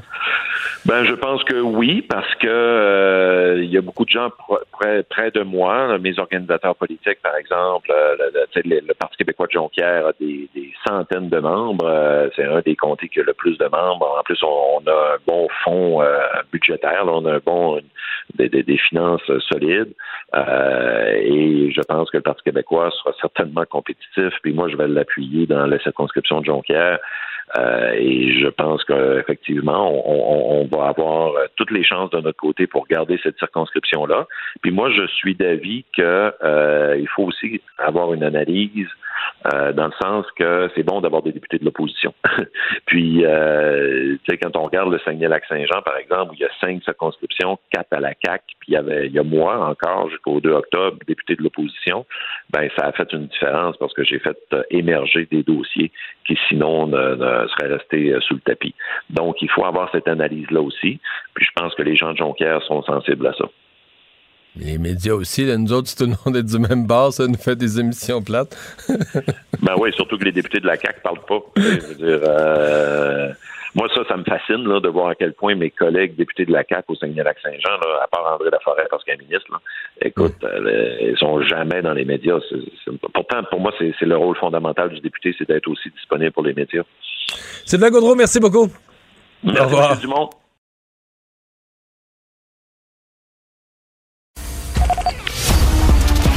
Les vrais enjeux, les vraies questions. Les affaires publiques n'ont plus de secret pour lui. Mario Dumont. Vous avez 24 minutes dans une journée. Tout savoir en 24 minutes. Pour s'informer et comprendre en 24 minutes, ici Mario Dumont, en compagnie d'Alexandre Dubé, des studios de Cube Radio, la station d'affaires publique de Québecor. Voici Tout savoir en 24 minutes. Tout savoir en 24 minutes. Cube Radio. Eh l'homme qui était soupçonné d'avoir tiré dans le métro de New York mardi matin en pleine heure de pointe, faisant 23 blessés dont 10 par balle, a finalement été arrêté mercredi en début d'après-midi. Frank Robert James, un homme de 62 ans qui va maintenant être poursuivi pour attaque terroriste. C'est pas rien. Il a été arrêté pas très loin de l'endroit où on avait retrouvé cette fameuse camionnette U-Haul euh, dans, dans laquelle il y avait eu des, des, expertises. On n'avait pas retrouvé d'explosifs ni d'armes à l'intérieur. Euh, c'est un homme qui est connu, Mario, des milieux policiers. s'est fait arrêter à peu près neuf fois dans les années 90 pour toutes sortes d'affaires. Perturber l'ordre public, entrer par effraction, des crimes sexuels, des, des vols également. Et euh, il a documenté son voyage euh, sur les réseaux sociaux, sur YouTube entre autres. Là. Il est parti du Wisconsin jusqu'à New York et tout au long de son voyage, il publiait donc des vidéos sur, sur YouTube. Le compte a été fermé depuis regarder un peu. Euh, des petits bouts. moi aussi. Hein, c'est ça que j'allais dire. moi, ce qui me frappe là, aux États-Unis, c'est. L'enquête ira plus loin. Je ne veux pas m'avancer sur des choses que j'ai pas toutes les mm-hmm. informations, mais des fois, tu as un acte terroriste où tu comprends. La personne a une motivation. C'est un acte épouvantable de faire un acte terroriste, mais la personne a une motivation politique, religieuse ou autre, mais c'est précis, c'est clair. sais, la personne a fait une vidéo de deux minutes, le son, son intention méchante, malicieuse, là, et, tu comprends, c'est clair comme la pointe d'un clou. Là. Tu mm-hmm. vois où ça va rentrer. Lui, là, sincèrement, il n'y a, a, rien à y comprendre. Il met plein d'affaires ensemble, il relie des affaires qui ne sont pas, il est comme tout mêlé, euh, il en veut aux uns aux autres, mais tu pas, là, tu pourrais pas résumer ça dans une prise de position, là, tu sais. Euh, euh, il est noir, mais des fois, il en veut à d'autres noirs parce qu'eux sont racistes. OK, de quoi il parle. Tu sais, c'est pas. Tu, saisis jamais exactement. Mais là, tu dis, OK, il est tout perdu, mais là, il y a une arme à feu. Tu sais, comme tant d'Américains, il est propriétaire d'une arme à feu. Euh, par poser un geste comme ça et sur les réseaux sociaux, parfois, les gens qui commettent des gestes du genre sont des gens quand même suivis. Là. Des gens qui, qui, vont être soit des, des, espèces de petits leaders d'opinion, pas nécessairement suivis par des millions, mais suivis, là, parce qu'ils ont un propos radical, puis ça attire des gens. Lui, il faisait toutes ces vidéos-là, mais selon ce que j'ai lu, il y avait, il y a même certains de ses comptes, ses comptes qui avaient zéro follower ou dans certains cas, moins de 10. mais des... Fait il faisait ça dans le vide. exactement. Il faisait ces vidéos. la police a retrouvé les comptes. on comprend l'enquête policière. On a retrouvé les comptes, on a retrouvé les vidéos. Mais dans certains cas, on peut penser qu'il y a certaines des vidéos débiles qu'il a faites qui n'ont jamais été vues. Tu sais, c'est pour ça que c'est OK, c'est un monsieur, là. Je veux pas dire qu'il fait pitié après ce qu'il a fait souffrir à des gens, mais je veux dire, c'est comme un, perdu. la première question, comment ça fait qu'il y a un gun, là, tu sais? Comment un, Glock, un Glock 9 mm, là, on en a su un peu plus aujourd'hui, là. en tout cas, mais c'est épouvantable histoire, là. Ah ouais. Épouvantable ah histoire. Puis, euh, acheté en 2011, euh, Mario, en Ohio. Enfin, mais euh, donc, il est arrêté, au moins pour la, paix des gens, parce que ça reste moi, je sais pas. Si j'avais des enfants qui jouent dehors dans le parc à proximité de l'endroit, tu te dis, ben voyons, le bonhomme, il est-tu encore autour? Là, il peut-tu être un danger? Il va-tu prendre un otage? Alors là, au moins, il y a une paix d'esprit pour, euh, tout le monde. Ouais. On revient un peu plus près de chez nous, euh, Mario. Que c'est triste, cette histoire-là. Hein? À Longueuil ce matin, euh, une, une, fillette de 12 ans qui est morte après avoir été happée par un autobus du réseau de transport de Longueuil. Ça s'est passé vers 7h30 à l'intersection Roland-Terrien et Tremblay. Puis euh, rapidement, quand les premiers répondants sont arrivés sur place, ben, ils ont tout de suite constaté le décès de, de, la petite fille de 12 ans. On ne pouvait rien faire pour lui sauver la vie. Et là, ben, il y a une enquête qui a été ouverte. Question de tenter de comprendre un peu ce qui s'est passé, les circonstances. Puis c'est sûr que ça, a provoqué un choc, une commotion à l'intérieur donc euh, de l'établissement scolaire qu'elle fréquentait. Puis euh, le centre de service scolaire de Marie-Victorin qui a réagi en, cours de journée à cette nouvelle-là en disant ben ça attriste notre communauté éducative. Il y a des équipes professionnelles en intervention psychosociale qui ont été déployées pour offrir toute l'aide requise aux élèves, aux employés dans des drames comme ça. On comprend que tout le monde est secoué. Ben. Mais moi, j'ai toujours, euh, quand je vois une nouvelle comme celle-là, j'ai toujours mhm. une pensée pour les, le, fameux appel ou une visite à domicile. Je sais pas comment les policiers ont pu rejoindre là, à partir des pièces d'identité, qu'ils ont pu trouver une adresse. Je sais pas comment ils ont pu rejoindre ou retrouver les parents.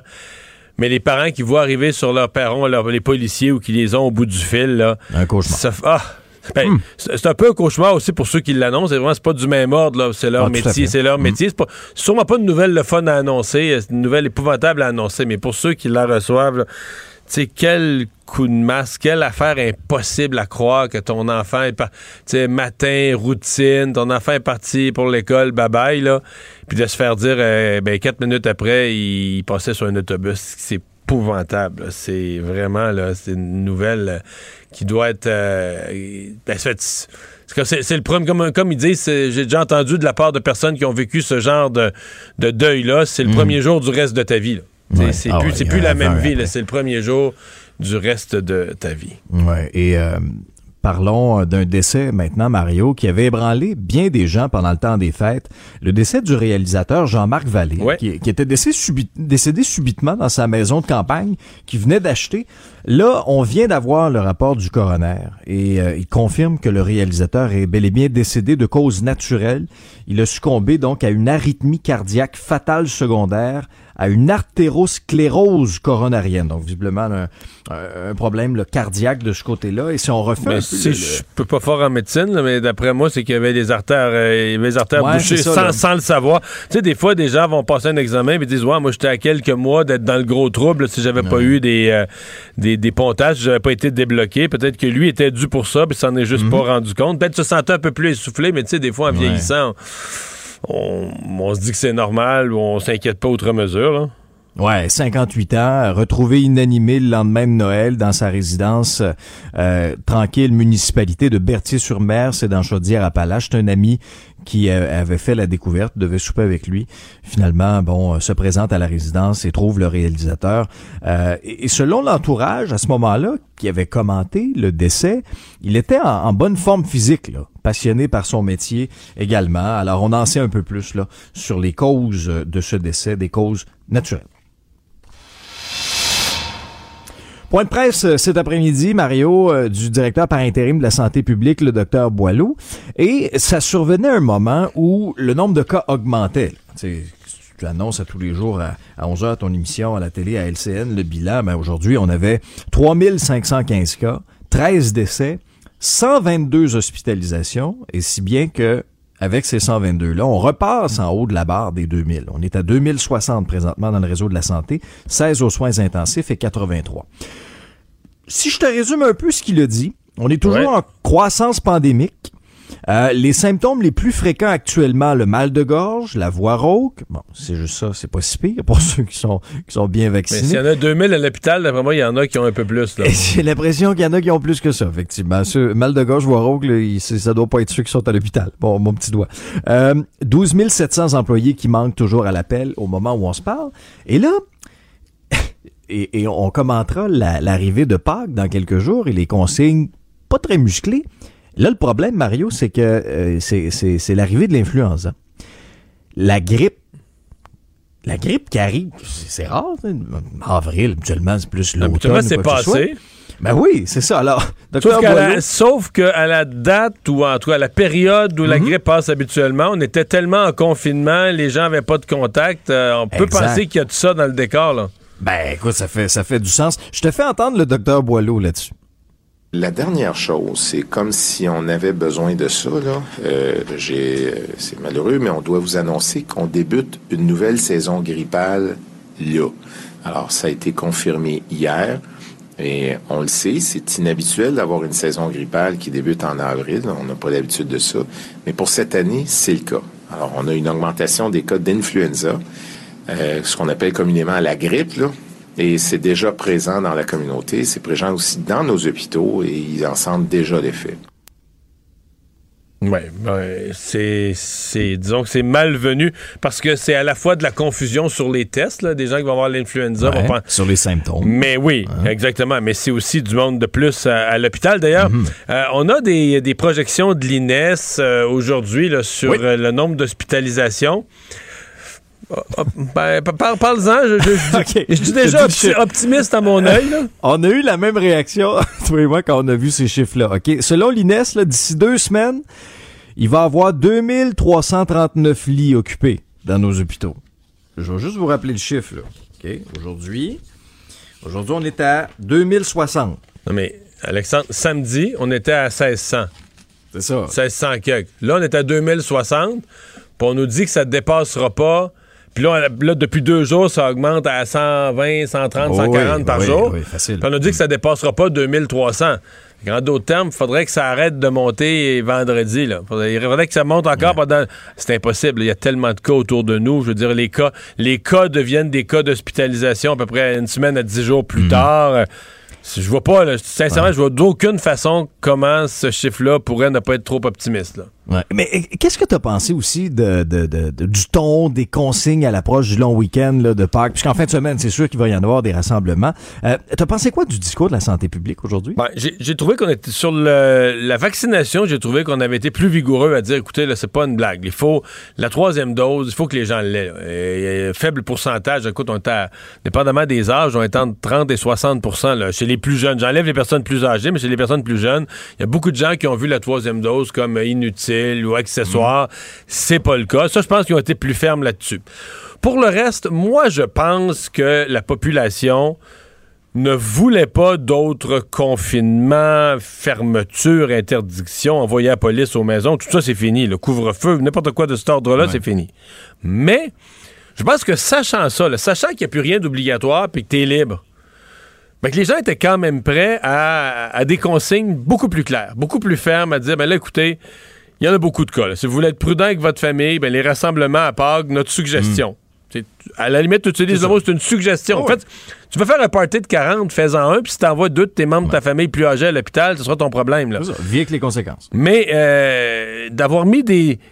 Qu'est-ce qui serait la, qu'est-ce qui serait un Pâques prudent, là, des rassemblements prudents, éviter les croisements, la famille, là, tu vas chercher le virus dans la famille, puis tu l'exportes dans la belle famille, tous ces croisements là, moi, je pense qu'on aurait pu donner des directives beaucoup plus claires. J'ai l'impression que non seulement on était tellement traumatisé d'imposer aux gens des d'imposer aux gens des restrictions que là maintenant on se sent mal de leur faire des suggestions là. C'est un peu comme ça Mhm. que je me que je me sens. Oui, oui, oui. Il y a une autre affaire, moi, qui m'a fatigué un peu aujourd'hui. Euh, Le ton des oppositions. Ah oui, ils sont rendus, ils veulent des mesures là. As-tu trouvé ça spécial? Ben, écoute, ça m'a ça m'a quasiment amusé. En fait, c'est parce que moi, j'ai une thèse. Je sais que je- j'en ai pas nombreux là, dans le monde de, de l'analyse politique. Moi, je n'ai jamais compris. Je, je pense que dans la population, tu as une gradation par rapport à la COVID. Tu as des gens qui auraient voulu jamais de mesures, puis qui auraient dit, garde, là, s'il y en a qui l'attrapent, qui meurent, puis tant pis, puis on veut la liberté. Puis à l'autre extrême, tu as des gens extrêmement prudents, là, tu sais, qui auraient souhaité qu'on qu'on protège tout, qu'on fasse attention, qu'on maintienne des mesures plus strictes, puis tout ça. Puis le gouvernement a essayé de naviguer là-dedans, comme tous les gouvernements du monde.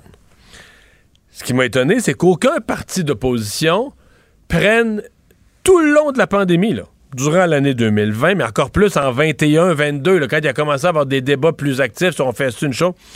J'ai été surpris qu'aucun parti d'opposition prenne la mesure de dire au gouvernement fais-en plus. Il arrive une nouvelle vague, mets des mesures préventives. T'es en retard parce que le gouvernement est en retard.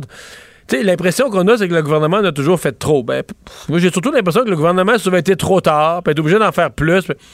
Si un parti d'opposition s'était toujours placé, mettons les libéraux, puis qu'il y avait une clientèle plus âgée à l'époque, avait toujours demandé là, de la rigueur, des mesures, faites attention, toujours demandé de prendre soin de la santé des gens, puis éviter le délestage. Tu sais qu'à plusieurs reprises, j'aurais passé pour des génies. Il y aurait eu du temps d'antenne, Alexandre, dans des émissions comme les nôtres, ça aurait été fou, là. Parce que là, il y aurait eu le début d'une éclosion. Puis on aurait dit, bon, regarde, le gouvernement est en retard, là, il fait ses affaires à la course, alors que le Parti libéral fait trois semaines qu'il le demande. Et là, on aurait fait venir les libéraux qui seraient venus nous dire, mais ça n'a pas de bon sens, le gouvernement est en retard, ça prenait des mesures, on va, avoir des, on va, on va rendre des gens malades, etc. Mais tous les partis d'opposition ont été aspirés par la force d'Éric Duhem. Tous aspirés du même bord. Ah, les mesures, ça donne rien. Euh, nos restaurateurs. Puis c'est vrai que c'est pas drôle pour nos restaurateurs, mais tous les partis d'opposition sont glissés dans le même discours où Duhem était déjà installé entre toi et moi. Il va avoir de la misère à déloger Duhem sur ce fauteuil-là d'être l'anti-mesure. Mais ils sont tous allés vers lui. Puis là, à dire dans leur point de presse, ben là, les mesures, ça a été fait pour rien, puis là, on sait pas, puis été choisi au hasard, puis pourquoi ceci, puis pourquoi cela. Euh, mystère pour moi. Donc, c'est sûr que si tu me demandes aujourd'hui, après t'avoir raconté ce long préambule, mais si tu me demandes aujourd'hui, quand il nous arrive, tu dis, ouais, là, le gouvernement est d'un extrême à l'autre, il annonce rien, pas de me... Mais là, tu dis, ben là, voyons, come on. Arrêtez, là. Arrêtez, là, vous, vous êtes en chambre, vous hurlez pour qu'on mette fin à l'urgence sanitaire. Puis ça aussi, je comprends le pourquoi, là. Je comprends que sur le plan institutionnel, ils disent le gouvernement se donne des pouvoirs exagérés, mais on dirait qu'ils oublient ce que le public entend. Eux, quand ils demandent la fin de l'urgence sanitaire, là, c'est pas une sorte de mesure, de mécanisme administratif, là. Je veux dire, le public, les gens qui siègent pas tous les jours à l'Assemblée nationale, l'autre ce qu'ils entendent, c'est qu'ils veulent que le gouvernement en fasse moins, moins de mesures. Fait que ça fait ça fait un an, là, genre, que les, la population entend que l'opposition, c'est ça qu'elle veut. Ben là, t'arrives aujourd'hui, tu dis, ben là, là, je comprends pas, le gouvernement fait pas assez. Non, là, pas, pas celle-là. là. Non, Non, merci. non. Ouais, on va surveiller aussi, euh, parce que bon, il y a des virus euh, humains, il y a des virus euh, pour les animaux aussi, et euh, c'est une situation qui se vivait dans quelques provinces au Canada, mais pas tant au Québec, là, pas, pas à ce stade-ci. Mais là, on a eu la confirmation cet après-midi qu'un premier cas d'influenza aviaire euh, du type H5N1 a été détecté dans un élevage du côté de Sainte-Claude, c'est en Estrie, c'est l'entreprise Canard du lac Brome qui vient de confirmer ça. Et par précaution, l'entreprise a placé son site d'élevage aussi un autre site d'élevage du côté de Knowlton euh, en quarantaine. Puis euh, je parlais dans les dernières semaines justement là, avec avec des éleveurs qui disaient ça si ça rentre dans notre élevage, attention. On Ben veut non, pas. c'est pas drôle. Ça peut avoir des conséquences C'est des pertes financières, Ah, des oui, pertes oui, oui. économiques épouvantables, ben oui. Ouais, ouais, ouais. Alors, c'est ce qu'on sait pour l'instant. On nous dit du côté de Canard du Lac-Brome collaborer avec les spécialistes, euh, ceux du ministère de l'Agriculture aussi, là, pour, pour lutter contre ça, pour régler J'espère qu'il n'y a ça. pas de a des- danger pour nos beaux canards. euh, Je suis au lac Ben- Brome, mais qu'il n'y a pas de danger pour nos Ben beaux oui, canards. ben euh, oui. Je parle des canards sauvages, là. Ouais, ouais, c'est ça. on est assis au quai avec notre tasse de café, puis les canards, Ah, le matin, viennent nous, viennent nous dire bonjour. Euh, non, non, c'est ça. T'as un lieu magnifique, euh, Mario. Mais bref, ça, gardons, gardons un œil là-dessus parce que ça inquiétait énormément là, les producteurs de chez nous. Tout savoir en 24 minutes. On apprenait aujourd'hui qu'un employé mal intentionné du gouvernement avait causé un bris de sécurité informatique majeur au Conseil du Trésor. C'est une fuite de données qui aurait fait à peu près euh, 31 450 victimes. La SQ enquête. Euh, et, et c'est en lien avec des données là euh, créées entre 2009 et 2012, reliées à un processus de qualification de candidature. Qu- Qu'est-ce qu'il y avait? Ben, Dans la grande majorité des cas, on parle de nom, de prénom, de numéro d'assurance sociale. De, de Moi, ça me donne l'impression, qualification de candidature de gens qui donnaient leur nom. Le, le- le Conseil du Trésor, c'est un peu le ministère de l'administration Oui. gouvernementale qui peut recruter des gens Mhm. pour des postes, donc pour des emplois. Euh, ça pourrait ressembler à ça. Donc, entre 2009 et 2012, donc ça fait quand même... euh, c'est des gens qui ont donné leur nom euh, il y a longtemps. Là. Oui, ça fait un bon petit bout de temps. Là, ce qu'on dit, c'est qu'on va accompagner aussi les, les 31 450 personnes qui ont été touchées par ça. Mais tu sais, dans le contexte actuel, c'est pas, pas le genre de nouvelles qu'on aime Non. pour nos données personnelles. Non. La nouvelle qu'on va aimer, par exemple, c'est que j'ai l'impression que d'ici quelques jours ou une couple de semaines, en tout cas, j'espère qu'on nous annoncera euh, des arrestations et des accusations criminelles parce que il faut. euh, on, on- on déplore beaucoup ces situations-là. Je te rappelle juste que chez Desjardins, toujours pas d'arrestation. C'est ce que j'allais te dire. J'espère que ça va aller plus vite que déjà. Ça va faire quoi? Ça va je me trompe-tu que ça va faire deux ans là, autour de la Saint-Jean-Baptiste? Ça va Ah, faire ça deux ans du que c'est, sorti. Ouais. Que c'est sorti. La police enquêtait déjà à ce moment-là, au moment où ça Avant a coulé ça. dans le, dans Oh, le oui. public. ouais. Ouais, ouais, c'est clair. Scène économique, euh, Mario, je, je suis curieux d'entendre tes lumières là-dessus. Banque du Canada aujourd'hui qui a annoncé que le taux directeur montait pas de 0,25. On fait un saut de 0,5. On passe de 0,5 Comme un double saut. là, parce un. que Ah, oui. généralement, le quart de point, c'est la hauteur de la marche normale de l'escalier, à la baisse ou à la hausse. Là. Là, on a monté deux marches. Là. Ouais, ouais c'est euh, carrément et- ça.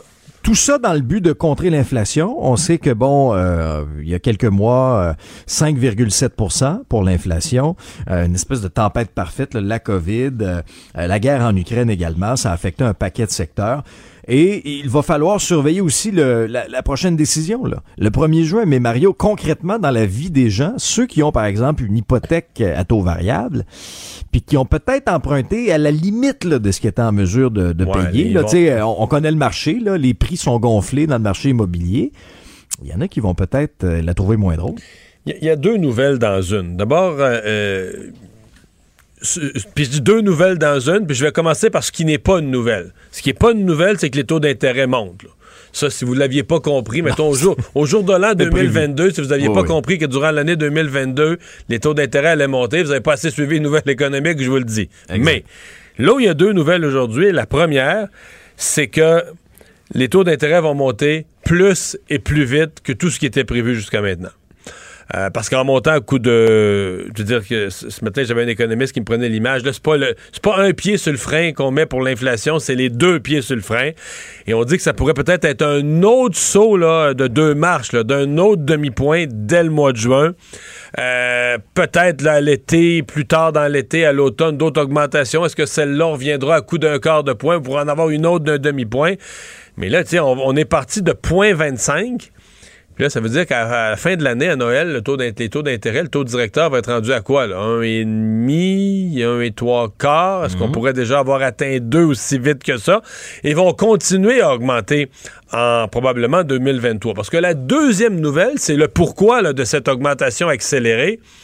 Mais la Banque du Canada, si d'habitude elle agit à coup de quart de point, puis qu'elle avait prévu agir, agir à coup de quart de point, mettons, moi, le scénario que j'avais entendu, c'était qu'on voulait l'augmenter durant l'année quatre fois un quart de point, donc de 1% donc, mettons un quart au mois de mars, euh, peut-être un quart en avril, on aurait laissé passer quelques mois, un quart à l'été, puis un quart à l'automne. Quatre fois un quart de point. Là, on arrive un quart au mois de mars, un demi-point au mois d'avril, puis on nous dit peut-être encore, probablement encore un demi-point en juin. Ça veut dire que la Banque du Canada reconnaît qu'elle a sous-estimé l'inflation, que le phénomène de l'inflation est beaucoup plus grave, beaucoup plus majeur que ce qui était prévu. Donc, quand je dis il y a deux nouvelles, il y a une nouvelle, nos taux d'intérêt vont augmenter plus et plus vite que prévu. Et deuxièmement, le problème de l'inflation, parce que l'inflation nous touche, oui, à travers la hausse des taux d'intérêt, mais elle nous touche directement. là, les, biens, le- le- les biens et les services, on les paye, l'épicerie, on la paye. Ouais. Et donc, ça veut dire que la Banque du Canada considère, et d'ailleurs, elle l'a mis dans son énoncé aujourd'hui, on est parti de. Quand il a commencé à avoir de l'inflation, septembre, octobre, novembre, on disait, ben, c'est une petite affaire, fin- ça va marquer la fin de l'année 2021. En 2022, on parlera plus de ça. Là, maintenant, on s'est rendu compte, oups, oups, oups, oups, ça continue à monter, décembre, janvier. Là, on a dit non, non, l'inflation va être un phénomène de l'année 2022, mais en fin d'année, le rendu à dernier trimestre, octobre, novembre, décembre, fin 2022, ça va s'être calmé pas mal. Par 2023, on parlera plus de ça. Aujourd'hui, la Banque du Canada, en même temps qu'elle fait son annonce de taux, dit non, l'inflation, on va être pogné avec ça, majeur pour toute l'année 2022, jusqu'à 4,5% jusqu'à la fin de l'année. Et on espère résorber ça pour la mi-chemin 2023. Aïe, aïe, aïe. Fait que On n'est pas sorti du bois. Ben, c'est ça. Donc, c'est deux. C'est une grosse, grosse, grosse nouvelle économique. Aujourd'hui, pour la, de la part de la Banque du Canada, c'est le genre de nouvelle où tu dis les gens, pas, euh, pas tout jeter par-dessus bord, mais c'est le genre de nouvelle où des personnes qui font attention, à mon avis, doivent euh, peut-être euh, regarder, là, jeter un petit coup d'œil en fin de semaine à leur, euh, à leurs finances. Résumer l'actualité en 24 minutes, c'est mission accomplie. Mario Dumont. Joignez-vous à la discussion. Appelez ou textez le 187 Cube Radio 1877 827 2346.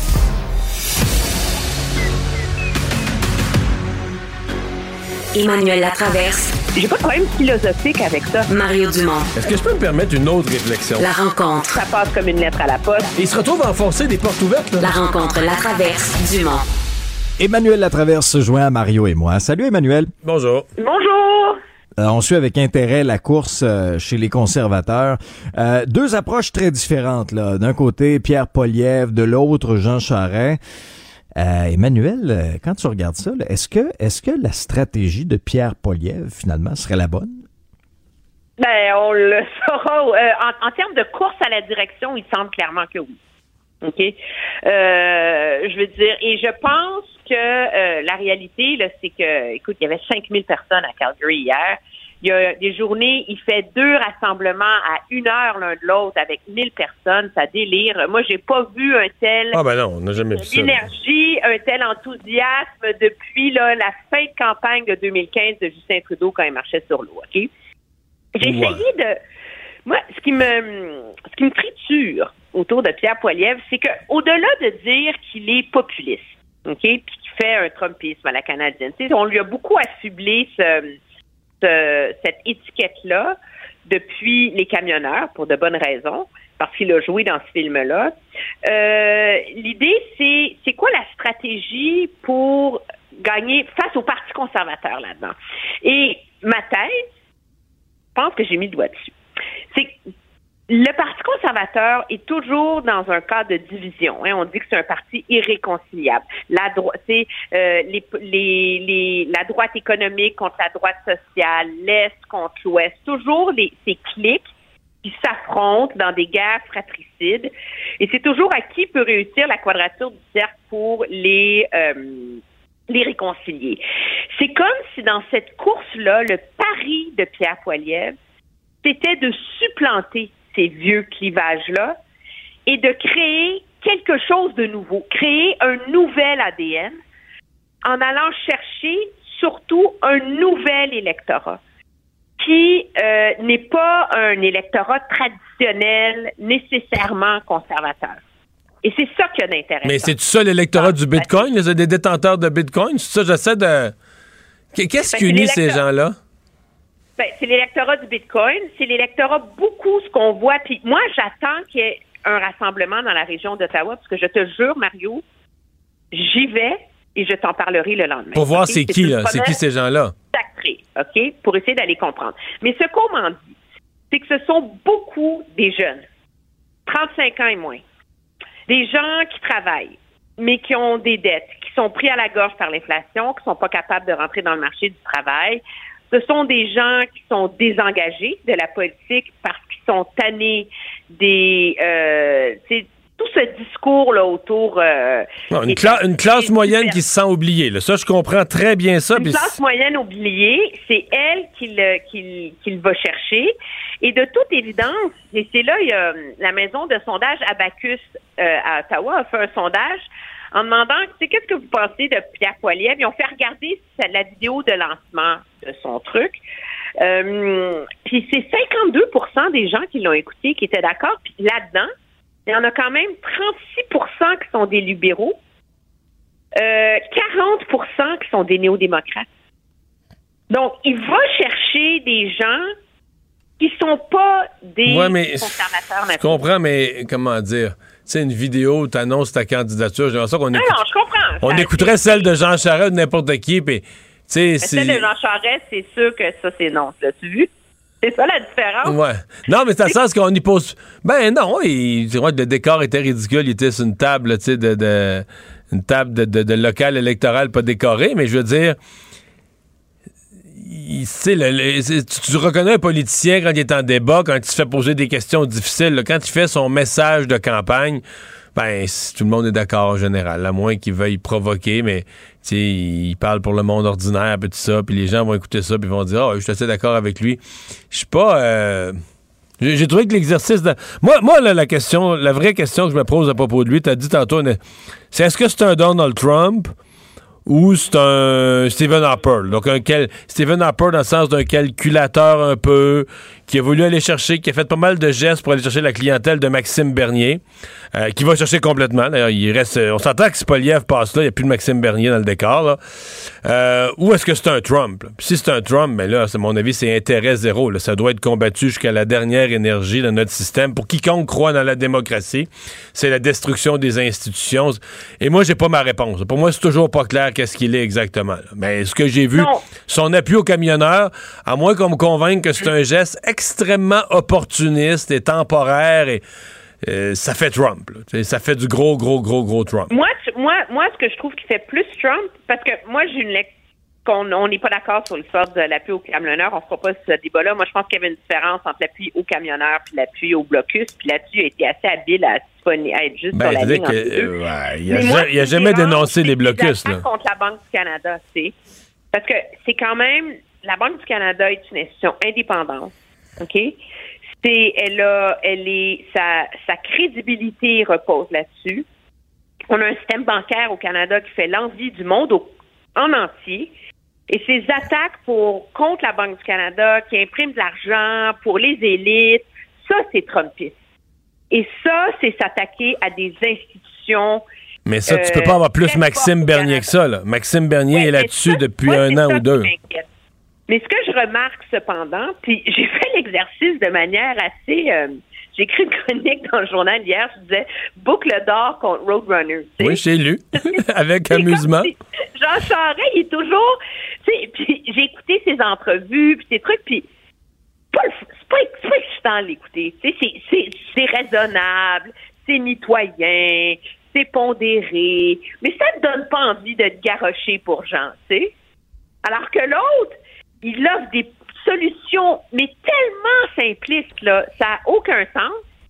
Mais le monde, au moins, ça les fait rêver. Puis, alors, la question, c'est est-ce que, au terme de ça, comme chef, puis là, il y a le temps, c'est le luxe du Parti conservateur, il se révélerait un chef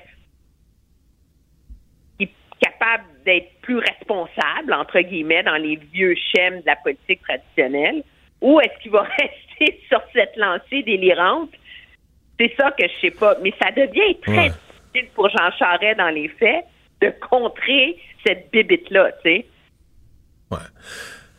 Reste, Euh, l'autre question, en tout cas, un jour, on reparlera de ça, mais tu sais, son propos sur le Bitcoin, là, mais sincèrement, ça n'a pas de sens. L'entrevue qu'il a, qu'il a mis sur YouTube sur le Bitcoin, je veux dire, il, il dit que c'est génial d'avoir combattu l'inflation. non, non, de s'être mis à l'abri de l'inflation, on a acheté des, en, a- en ayant acheté des bitcoins, mettons, il y a 4 ans. Puis là, depuis ce temps-là, le bitcoin a multiplié sa valeur par, je sais pas, 4, 5, 6. Ça fait que là, t'as fait de l'argent. Mais oui, je comprends. Mais là, si quelqu'un a acheté des bitcoins il y a 6 mois, 1 an, là, il a perdu genre la moitié de sa valeur. là. Fait que là, cette personne-là, d'après moi, c'est pas protégé contre l'inflation. Mais je veux dire, tu sais, c'est. C'est de quoi tu parles? là? Ça n'a pas rapport. Que des gens naïfs l'écoutent, ah oui, il faut acheter des bitcoins pour se protéger de l'inflation. Mais oui, si tu les achètes à 45 tu les achètes à 45 000 puis ils valent 22 000 le mois d'après, là, d'après moi, tu vas te rendre compte tu as perdu la moitié de ton argent. En tout cas, c'est vrai. Là, Mais c'est pour ça que le débat va être important. Et, et c'est, d'après moi, le moment pour Jean Charest de renverser cette tendance-là, là, du buzz avant le contenu, parce que c'est un peu ça aussi, M. Poiliev, c'est le débat. Ouais, ça va être à suivre. Ouais. Euh, il y 20 000 avait- sur la scène. là. Point. Non, ça c'est vrai, c'est clair. Ça va être, euh, ça va être euh, quelques candidats. Emmanuel, il y avait un point de presse en début d'après-midi de la santé publique, docteur Boileau. On est à quelques jours du long week-end de Pâques. Là. Euh, Qu'est-ce que tu as pensé du ton, du propos Euh, Est-ce que, est-ce qu'on était clair dans le message, dans les consignes? On est clair pour qui a pris le temps de l'écouter tout au complet dans les nuances et ceci, mais c'est pas, c'est pas pointu comme message. Moi, moi, moi, dans mon esprit, puis je suis pas épidémiologiste, là, mais je les écoute tous, je les lis tous, là, il y a deux choses. Tu as des symptômes, reste chez vous. OK? Ça, c'est comme, c'est en or, c'est du béton, ça. S'il vous plaît, ceux qui l'ont pas eu, allez chercher votre troisième dose. Ouais. Mais je pense qu'il est. mais c'est pas c'est pas, euh, c'est pas percutant. Et donc, moi, je suis pas surprise que le monde, ils sont passés à autre chose, là. Mais est-ce qu'il n'y aurait pas eu aussi à donner euh, des conseils? Parce que les gens veulent plus des interdictions, des fermetures. Est-ce qu'on est au point où les gens veulent plus des conseils? Tu sais, des suggestions? Moi, je pense qu'on aurait pu faire des suggestions sur un Pâques prudent, là. Des euh, des fêtes de Pâques où on minimise les risques. euh, bon, on peut dire, on les sait déjà. C'est sûr que quelqu'un qui, qui, qui était attentif depuis, euh, depuis deux ans, il en sait un bon bout. Mais quand même, de dire. parce qu'on est dans un état de propagation. Là. Le nombre de personnes. À mon avis, le nombre total de personnes infectées dans le Québec depuis dix jours est à, son sommet. Peut-être qu'on a vécu ça dans le temps des fêtes, un équivalent pendant une couple de semaines. Mais il y en a. Si tu fais une fête de Pâques, là, puis chez vous, il y a, y a- y a 20 personnes, je veux dire, t'as, t'as- t'as trois chances sur quatre qu'il y en ait un des 20 qui a la COVID. Là. Il y en a, tellement qui circulent que c'est à ce point-là. Mais j'ai, j'ai- je trouve que c'était un peu. euh, Un petit peu mou. Ouais, ouais, ouais, je me rallie à ça. Par contre, les partis d'opposition, les partis d'opposition qui disent là, faudrait qu'on faudrait qu'on prenne des, qu'on annonce des mesures puis qu'ils comprennent. Tu dis non, là, lâchez-nous, là, vous êtes avec Éric Non, non, ce que.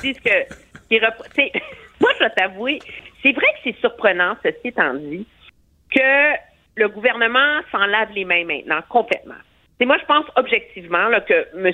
Legault aurait pu profiter de son petit scrum en marchant pour s'arrêter deux secondes et dire le message de la santé publique est clair. Si vous avez des quand ça sort Le- de sa bouche, mais il veut plus s'en mêler. Le message de la stratégie politique est clair. C'est le PM parle plus de COVID. Oui, mais c'est mourant d'entendre l'opposition reprocher Oui, je le sais. à la cla- non, mais à M. Dubé puis à M. Legault de ne pas parler de COVID. Alors, ben, je sais, c'est ce que je disais plus. Alors, voulait que M. Legault puis M.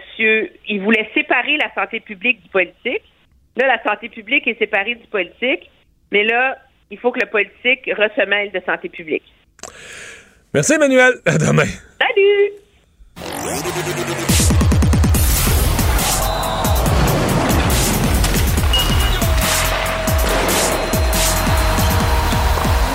Jean-François Barry, un chroniqueur pas comme les autres.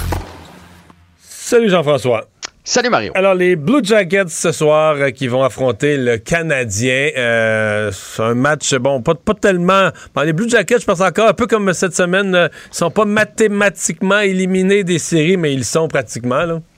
Ah ouais, même que c'est pire que cette semaine, là, parce que les, les Jackets sont quand même euh, vraiment loin d'une place en Mais à série. mon avis, Ils s'ils à- perdent, ce que je comprends, c'est que s'il y a juste une nulle, s'ils ont juste pas leurs deux points, n'importe quel des soirs sont finis. Là.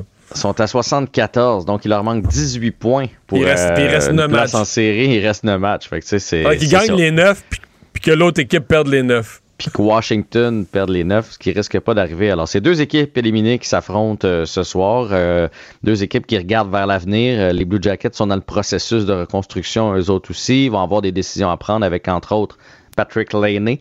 Ceux qui aiment les beaux joueurs de hockey, là, ça, c'en est un. Pas toujours l'effort au rendez-vous, mais une sale garnotte, comme on dit. Et puis les Canadiens, on connaît la situation. Là, avant-dernier dans la Ligue nationale, 51 points. Il y a juste l'Arizona qui est en arrière de nous à 49 et il y a Seattle à 52. Fait que euh, c'est ça. Écoutez, il faut aimer le hockey ce soir pour regarder ça parce qu'il n'y a aucun enjeu. Mais moi, j'aime le hockey, je vais être au rendez-vous et je suis certain que tu vas y être aussi. Alors, tu veux savoir qui va être devant le filet du Canadien, j'imagine? Mais ça peut être quelqu'un d'autre que Samuel Montembeau? Non, ce sera donc Samuel Mais non, mais il n'y Montembeau. a a plus vraiment. De, à mesure où Allen est blessé, Price revient pas tout de suite. Euh, ça, ça aurait été Primo, mais là, Ouais, je mais là, Primo, je pense Samuel... plus euh, Oui, puis je suis pas sûr que c'est sain pour lui de toute façon. Puis ça faisait longtemps que Montembeau avait pas eu un départ. il a été là dans, le dernier match, mais il est venu en, relève à Jake Allen. Fait que là, on lui donne le. Ah non, c'est pas vrai, excuse-moi, dans le dernier match, il était là du début à la fin. C'est l'autre avant, où euh, il était venu à la, relève d'Allen. Donc, euh, deux matchs en trois jours sauf pour que là, écoute, il, pendant le mois où Allen était en forme, il était tranquille. Je pense pas qu'on va parler de fatigue dans le cas de Montembeau. Eh mais là, là est-ce qu'on voit Price en fin de semaine? Moi, je suis sûr que oui. Tout est sûr que oui? Je suis convaincu que oui. On a, on a mis euh, Drouin là, sur la liste des blessés à long terme, ce qui libère une place, un contrat qu'on appelle. Fait que là, il y a une place pour rentrer un joueur. Alors, je suis convaincu que Price est là en fin de semaine. Et à mon avis, ce sera vendredi contre les Islanders. Tu sais, les Islanders, ça fait partie des pires équipes de la Ligue nationale côté but. Là. Euh, ils sont à peu près comme le, Canadien. On a 192, ils en ont 200. Euh, c'est une équipe qui joue pour 500. À l'étranger, c'est pas terrible. Euh, eux autres aussi sont mathématiquement éliminés. Donc, euh, mais pas mathématiquement, en fait, sont, sont pratiquement éliminé, mais pas mathématiquement. Donc, je pense que ça va être les Islanders parce que contre Washington samedi, c'est un plus gros test, évidemment, euh, quand tu affrontes Alexander Ovechkin. Alors, moi, je pense que ça va être, euh, ça va être contre les Islanders. Sinon, ben, les autres changements dans la formation. les Islanders, ça, ça, serait vendredi soir? Vendredi soir. As-tu des billets pour vendredi soir? T'as l'air intéressé pas mal. Non, non. Non, je ça, va être un beau C'est le retour de Carey Price. Ça va être un beau moment, Au le retour de Carey Price. Oui, le vendredi saint. Oh! Vois ça, vois ça comme tu veux, mais moi, je vois un signe, là. Ouais. Ouais.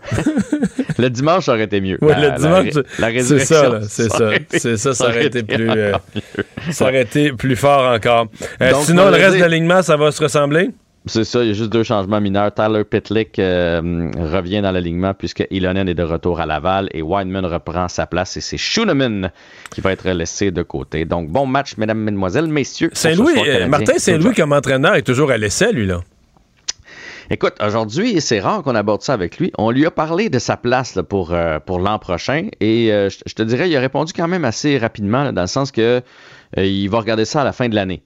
Il n'a pas, pas envie de, négocier son contrat avec neuf parties à jouer.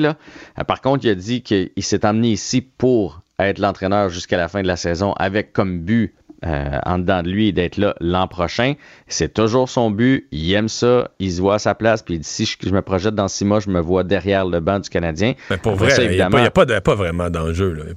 Ben, ben non. sais, honnêtement, là. Ni ses boss, ni ses boss, ni Jeff Bolson, ni le public, ni les journalistes sportifs. Il n'y a personne qui se pose vraiment de questions. Là. Écoute, si tu veux faire avaler une autre année de transition, je pense qu'il n'y a pas meilleur porte-parole, tête d'affiche. Tu sais, s'il y a des hauts et des bas l'an prochain, je l'écoutais aujourd'hui encore une fois en conférence de presse, il y a toujours les bons mots. Il parlait d'Harris. Il dit il fait des erreurs, mais il a confiance en lui, puis euh, il retourne sa patinoire, puis il joue sa game, il fait ce qu'il a à faire, puis c'est comme ça qu'on développe des jeunes. Puis tu sais, il est parfait pour nous vendre notre construction. C'est un, bon philosophe, c'est un coach 2.0. Fait que moi, je pense que le Canadien peut pas se priver. Là, après ça, c'est c'est combien de temps puis combien d'argent. Je pense que c'est tout ce qui reste à négocier. Mais c'est sûr qu'il n'est pas pressé. Mettons, mettons, là, je pense pas que ça va arriver, Mario, mais mettons que euh, Gorton et Hughes disent non, finalement, c'est pas notre homme. Il laisse de côté. On s'entend-tu que Martin Saint-Louis se retrouve un job dans la Ligue nationale en claquant des doigts avec ce qu'il vient de faire avec le Canadien? Ouais, puis là, ils sont mieux d'avoir une idée de génie pour enlever aux partisans leur nouveau jouet. Oui, mais ils vont pas l'enlever. Mais tu comprends que dans ses bottines à lui, il vient de prouver, parce qu'il y a quand même des gens qui avaient des doutes au début. Tu fais Martin Saint-Louis, il n'a jamais été derrière un banc à part du pee-oui. Mais là, il a prouvé qu'il a une tête de hockey, qui sait comment les joueurs pensent, euh, qui sait comment les, approcher. Fait que si jamais c'est pas ici, ça va être ailleurs, ça c'est sûr et certain. Fait que lui, il est pas pressé. Euh, des propos de Renaud Lavoie, repris par Régent Tremblay, qui t'ont intéressé, là? Ouais, écoute, c'est Renaud Lavoie qui a sorti, euh, qui a sorti ça euh, comme quoi dans les 20 meilleurs francs-tireurs de la Ligue nationale de hockey, donc le plus de buts, il y a seulement deux Canadiens. Et Alors qu'habituellement, dans toutes les sortes de statistiques, les Canadiens étaient plus que la ben, moitié tout le temps. Écoute, depuis des années et des années, tu sais, passe, but, gardien, défenseur, tu sais, je veux dire, on dominait pas, on aurait pu faire deux équipes Canada pour aller aux Olympiques, là, tellement on était fort. Et là, il y a comme une tendance qui s'inverse. Alors, il y en a deux. Il y a neuf Américains, deux Russes, deux Suédois, trois Finlandais, un Slovaque et un Allemand. Il y a juste McDavid. il y a plus de Finlandais que de Canadiens? Il y a plus de Finlandais que de Canadiens comme franc-tireur. Oh boy! C'est qui les deux Canadiens, des as C'est McDavid puis c'est Matt Duchesne. McDavid est cinquième avec 42 buts. Et Matt Duchesne est neuvième avec 38 buts. Et là, ça relance encore tout, tout, tout le débat sur notre développement. Comment on fait le développement? On en a parlé au Québec, là, mais, mais tu sais, Québec, c'est quand même régi par Hockey Canada. Fait qu'il y a moyen d'en parler, je pense, aussi du côté de Hockey Canada parce qu'ils font quelque chose de bien avec le programme des 18 ans et moins du côté américain. On les rassemble, tu sais, les meilleurs joueurs du pays, on les met ensemble, ils se développent ensemble, ils se poussent ensemble. Et on revient encore avec le modèle de la NCAA par rapport aux juniors majeurs où il y a beaucoup plus de, temps pour développer leurs skills, leurs habiletés. Parce qu'être un franc-tireur, être capable de marquer, il faut que tu aies eu du temps pour développer ton lancer. Euh, un, Trevor Zegras, là, qui, lui, est issu du programme américain, qui fait des Michigan, il a pratiqué ça. C'est pas en match que tu pratiques ça, c'est, quand tu as des pratiques, c'est en voyageant un peu moins et en ayant du temps pour développer tes aptitudes. Et là, on en revient toujours, toujours à ça. Puis à un moment donné, on va devoir se poser des questions parce que quand tu regardes ça, puis là, c'est juste le portrait d'une année. Mais le mm. programme américain, plus ça va, plus on produit des joueurs de hockey. Puis l'an prochain, tu vas avoir euh, Cole Caulfield qui va être dans le top 20 des marqueurs, puis il va être un Américain aussi. Exactement. fait que c'est vers là que ça s'en va. Fait qu'à un moment donné, il euh, va falloir se poser des questions sur notre façon de faire les choses. Tirer les conclusions. Hey, merci beaucoup, Jean-François. Bon match ce soir. À demain. Il analyse la politique, il sépare les faits des rumeurs. Mario Dumont. Cube, Radio. Cube Radio. Cube Radio. En direct à LCN. 17h27, on retrouve Mario Dumont dans les studios de Cube Radio à Montréal. Mario, euh, surprenant d'entendre aujourd'hui les oppositions s'en prendre au gouvernement en disant qu'il devrait intervenir davantage pour le contrôle concernant la COVID, euh, les oppositions qui réclamaient depuis longtemps qu'on mette fin à toutes les mesures sanitaires, ou en tout cas. Mais il demandait deux choses. il demandait deux choses. Il demandait que le gouvernement s'en mêle plus, qu'on laisse la santé publique, que le go s'en mêle plus puis il demandait euh, la fin des mesures sanitaires. Puis là, il demande que le gouvernement s'en mêle pour peut-être avoir des mesures sanitaires. Euh, disons que c'était bizarre de message là aujourd'hui. Euh, c'était une. moi, j'ai été un peu amusé. Ceci dit. Mais n'empêche que la situation est inquiétante. la situation se détériore et moi, j'ai trouvé que le directeur de la santé publique je ne sais pas si on est rendu qu'on a peur de la réaction de la population. La population, c'est vrai qu'elle ne veut plus d'interdiction. Je pense qu'elle ne veut plus de fermeture, elle ne veut plus de confinement.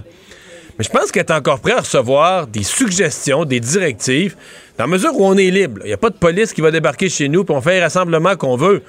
Mais moi, je pense qu'il y a une très vaste, très vaste majorité de la population. Les gens sont pas fous. Ils voient, on est plus que 2000 mhm. dans les hôpitaux là, présentement. Les gens savent bien que ça va créer du délestage. les gens connaissent des gens qui vont attendre une chirurgie. Alors les gens veulent que ça se calme, ils veulent pas rendre leur propre famille malade. Donc ils sont prêts à entendre leur directeur de la santé publique leur dire ben là écoutez, les rassemblements à Pâques, attention, ceci, cela, faites-les pas plus gros. Voici ce que ne serait-ce que voici nos suggestions, voici ce qu'on ferait. Là, j'ai peur. sur la vaccination on a été plus ferme. À dire, là, la, troisième dose, c'est pas un peut-être, pas un à peu près. il faut aller la chercher, ceux qui ne l'ont pas. Mais sur la question de comment éviter de propager davantage, je trouve qu'on est vraiment sur la pointe des pieds. Puis moi, je pense que le directeur de la santé publique aurait pu se permettre d'être beaucoup plus pas ferme à donner des directives, mais précis à faire des suggestions aux gens. Ah euh, ben, D'ailleurs, moi, j'ai interviewé euh, le docteur Vadeboncoeur, qui plus tard, vous allez l'entendre, il dit, lui, qu'on devrait se réunir, mais à l'extérieur, euh, pour la période de, Pâques. maintenant, on en parlait un peu hier, Mario. Là. On abandonne le gros tunnel à Québec entre Québec et Lévis, mais deux tunnels pour le prix d'un. On doit y croire? Ben, c'est une journée importante pour le gouvernement demain parce que ce projet-là, il y a un côté où il est devenu un peu caricatural. Les gens parlent avec un sourire en coin. Or, sais, ce matin, je faisais une longue entrevue avec le maire de Lévis. Pour lui, c'est un projet fondamental pour la ville, préparé avec sérieux, etc. Donc, c'est un peu ce que le gouvernement doit retrouver demain. La capacité de dire, ben, c'est pas juste parce que c'est une promesse électorale, c'est pas un projet dont on parle avec un sourire en coin. C'est un vrai besoin pour la région de Québec, euh, qu'on a ramené, euh, il va y avoir un acte d'humilité, parce que là, le projet pharaonique, mhm. là, on l'enterre. Donc, on a repris un projet avec des coûts qui sont davantage sous contrôle, des coûts qui sont plus raisonnables, qui est faisable. il y, a comme un travail pour le gouvernement à la fois de de ramener le sérieux du projet du, du, point de vue des besoins de transport pour le Grand Québec, parce que c'est bien du Grand Québec dont on Ouais. parle, et de ramener le projet à quelque chose qui est plus crédible sur le plan de l'administration. De l'administration. Les gens le savent, ça coûte cher des projets. On en fait à Montréal, un puis un autre, puis le tunnel, puis le, le- le déca- Ça coûte cher, on le sait. Mais il faut, faut que ça soit dans, dans une mesure que, un, c'est raisonnable comme coût, et deux, que c'est sous contrôle, là, que c'est pas un coup qu'on se lance dans une aventure, puis on sait pas comment, à combien ça va finir, la, la facture finale. Il- La facture risque d'être quand même très élevée, mais le premier ministre l'a expliqué hier, c'est un projet global, ça comprend le tramway également et euh, toutes les gares euh, qui permettent le transport euh, régional là-bas aussi. Un mot sur le génocide dont on parle beaucoup hier. Le président Biden l'a prononcé, l'a évoqué. Euh, Aujourd'hui, ça a indisposé. On a senti d'abord le président français, M. Macron, euh, mais M. Trudeau est plutôt d'accord avec le président américain. Il a réussi à trouver habilement, M. Trudeau, là-dessus, là, un chemin entre les deux. Ça ressemble de plus en plus à un génocide. Euh, euh, Pierre, euh, c'est des atrocités ce qui se passe euh, en, en Ukraine. Maintenant, le mot génocide, il a au sens du droit international une définition. C'est l'extermination organisée, structurée d'un peuple sur une base ethnique, etc., euh, qui doit être démontrée. Donc, le président Biden, on, on se comprend, là, il est sur des termes très durs. Je voyais une députée ukrainienne il y a quelques minutes, je voyais sur les réseaux sociaux, il y a une députée ukrainienne qui dit que l'évaluation, elle, c'est qu'il y a 22 000 morts à Mariupol. Donc, d'une certaine façon, je trouve que c'est M. Trudeau là, qui a peut-être les mots les plus, euh, euh, les, les mieux choisis, les plus précis en disant que ça ressemble de plus en plus à un génocide. C'était peut-être aujourd'hui l'expression la plus sage, un peu plus ferme que M. Macron qui a l'air d'avoir peur de nommer les choses, pas déplaire à Poutine. Puis euh, Biden est allé loin sur quelque chose qui doit, sur le plan juridique, être démontré. Pas qu'il y a atrocité qui a été démontrée, mais la génocide, c'est une définition précise et lourde de portée en droit international. On verra les prochains jours et les rapports qui nous arriveront de là-bas aussi. Mario, merci. On vous écoute demain, 10 h. Au revoir. Au revoir. Alors, Alexandre, qu'est-ce qu'on surveille dans les prochaines heures? Alors, ben demain, ce sera la version revisitée de ce troisième lien entre Québec et Lévis, avec deux tubes au lieu d'un seul. J'adore la. Euh, J'adore le. Ce matin, je disais à Jean-François Guérin au, Oui. au- euh, au Québec matin que j'en parlais avec euh, euh, des, des termes savants. On passe du monotube au bitube. C'est vrai. J'adore ça. Le tunnel, on passe du monotube au bitube. Mais plus, petits, deux tubes, mais plus petits. Oui, non, non, c'est ça. Alors, euh, ça, ça fait, euh, ça fera réagir assurément demain. Puis, euh, aux 13 États-Unis, heures. on va hein, surveiller. Conférence Exact. de presse. Ouais. La, la ministre Guilbeault qui va être là aussi, là, qui est la 13 porte-parole de la région de Québec. Ouais, et aux États-Unis, ben, euh, celui qui a été arrêté là, euh, relativement à la fusillade dans le métro, le Frank Robert James, doit comparaître demain. Et CNN nous apprenait au cours des toutes dernières minutes qu'il aurait lui-même appelé genre infocrime pour dire hey, je me trouve à telle place. C'est ce que CNN avance. Ouais, que dire. Mais ça, ça, ça- c'est un peu, ça correspond un peu au genre de vidéo qui- Exact. où le geste, euh, la, la parole, c'est pas cohérent, ça va dans un sens, ça va dans l'autre, c'est très confus. On est peut-être dans le même genre de, de, de- de situation. là. Eh bien, ben, merci Alexandre. Merci Salut. à vous d'avoir euh, été là. Rendez-vous demain, euh, 15h30. Sophie Durocher prend le relais. Je vous souhaite une bonne soirée. Cube Radio.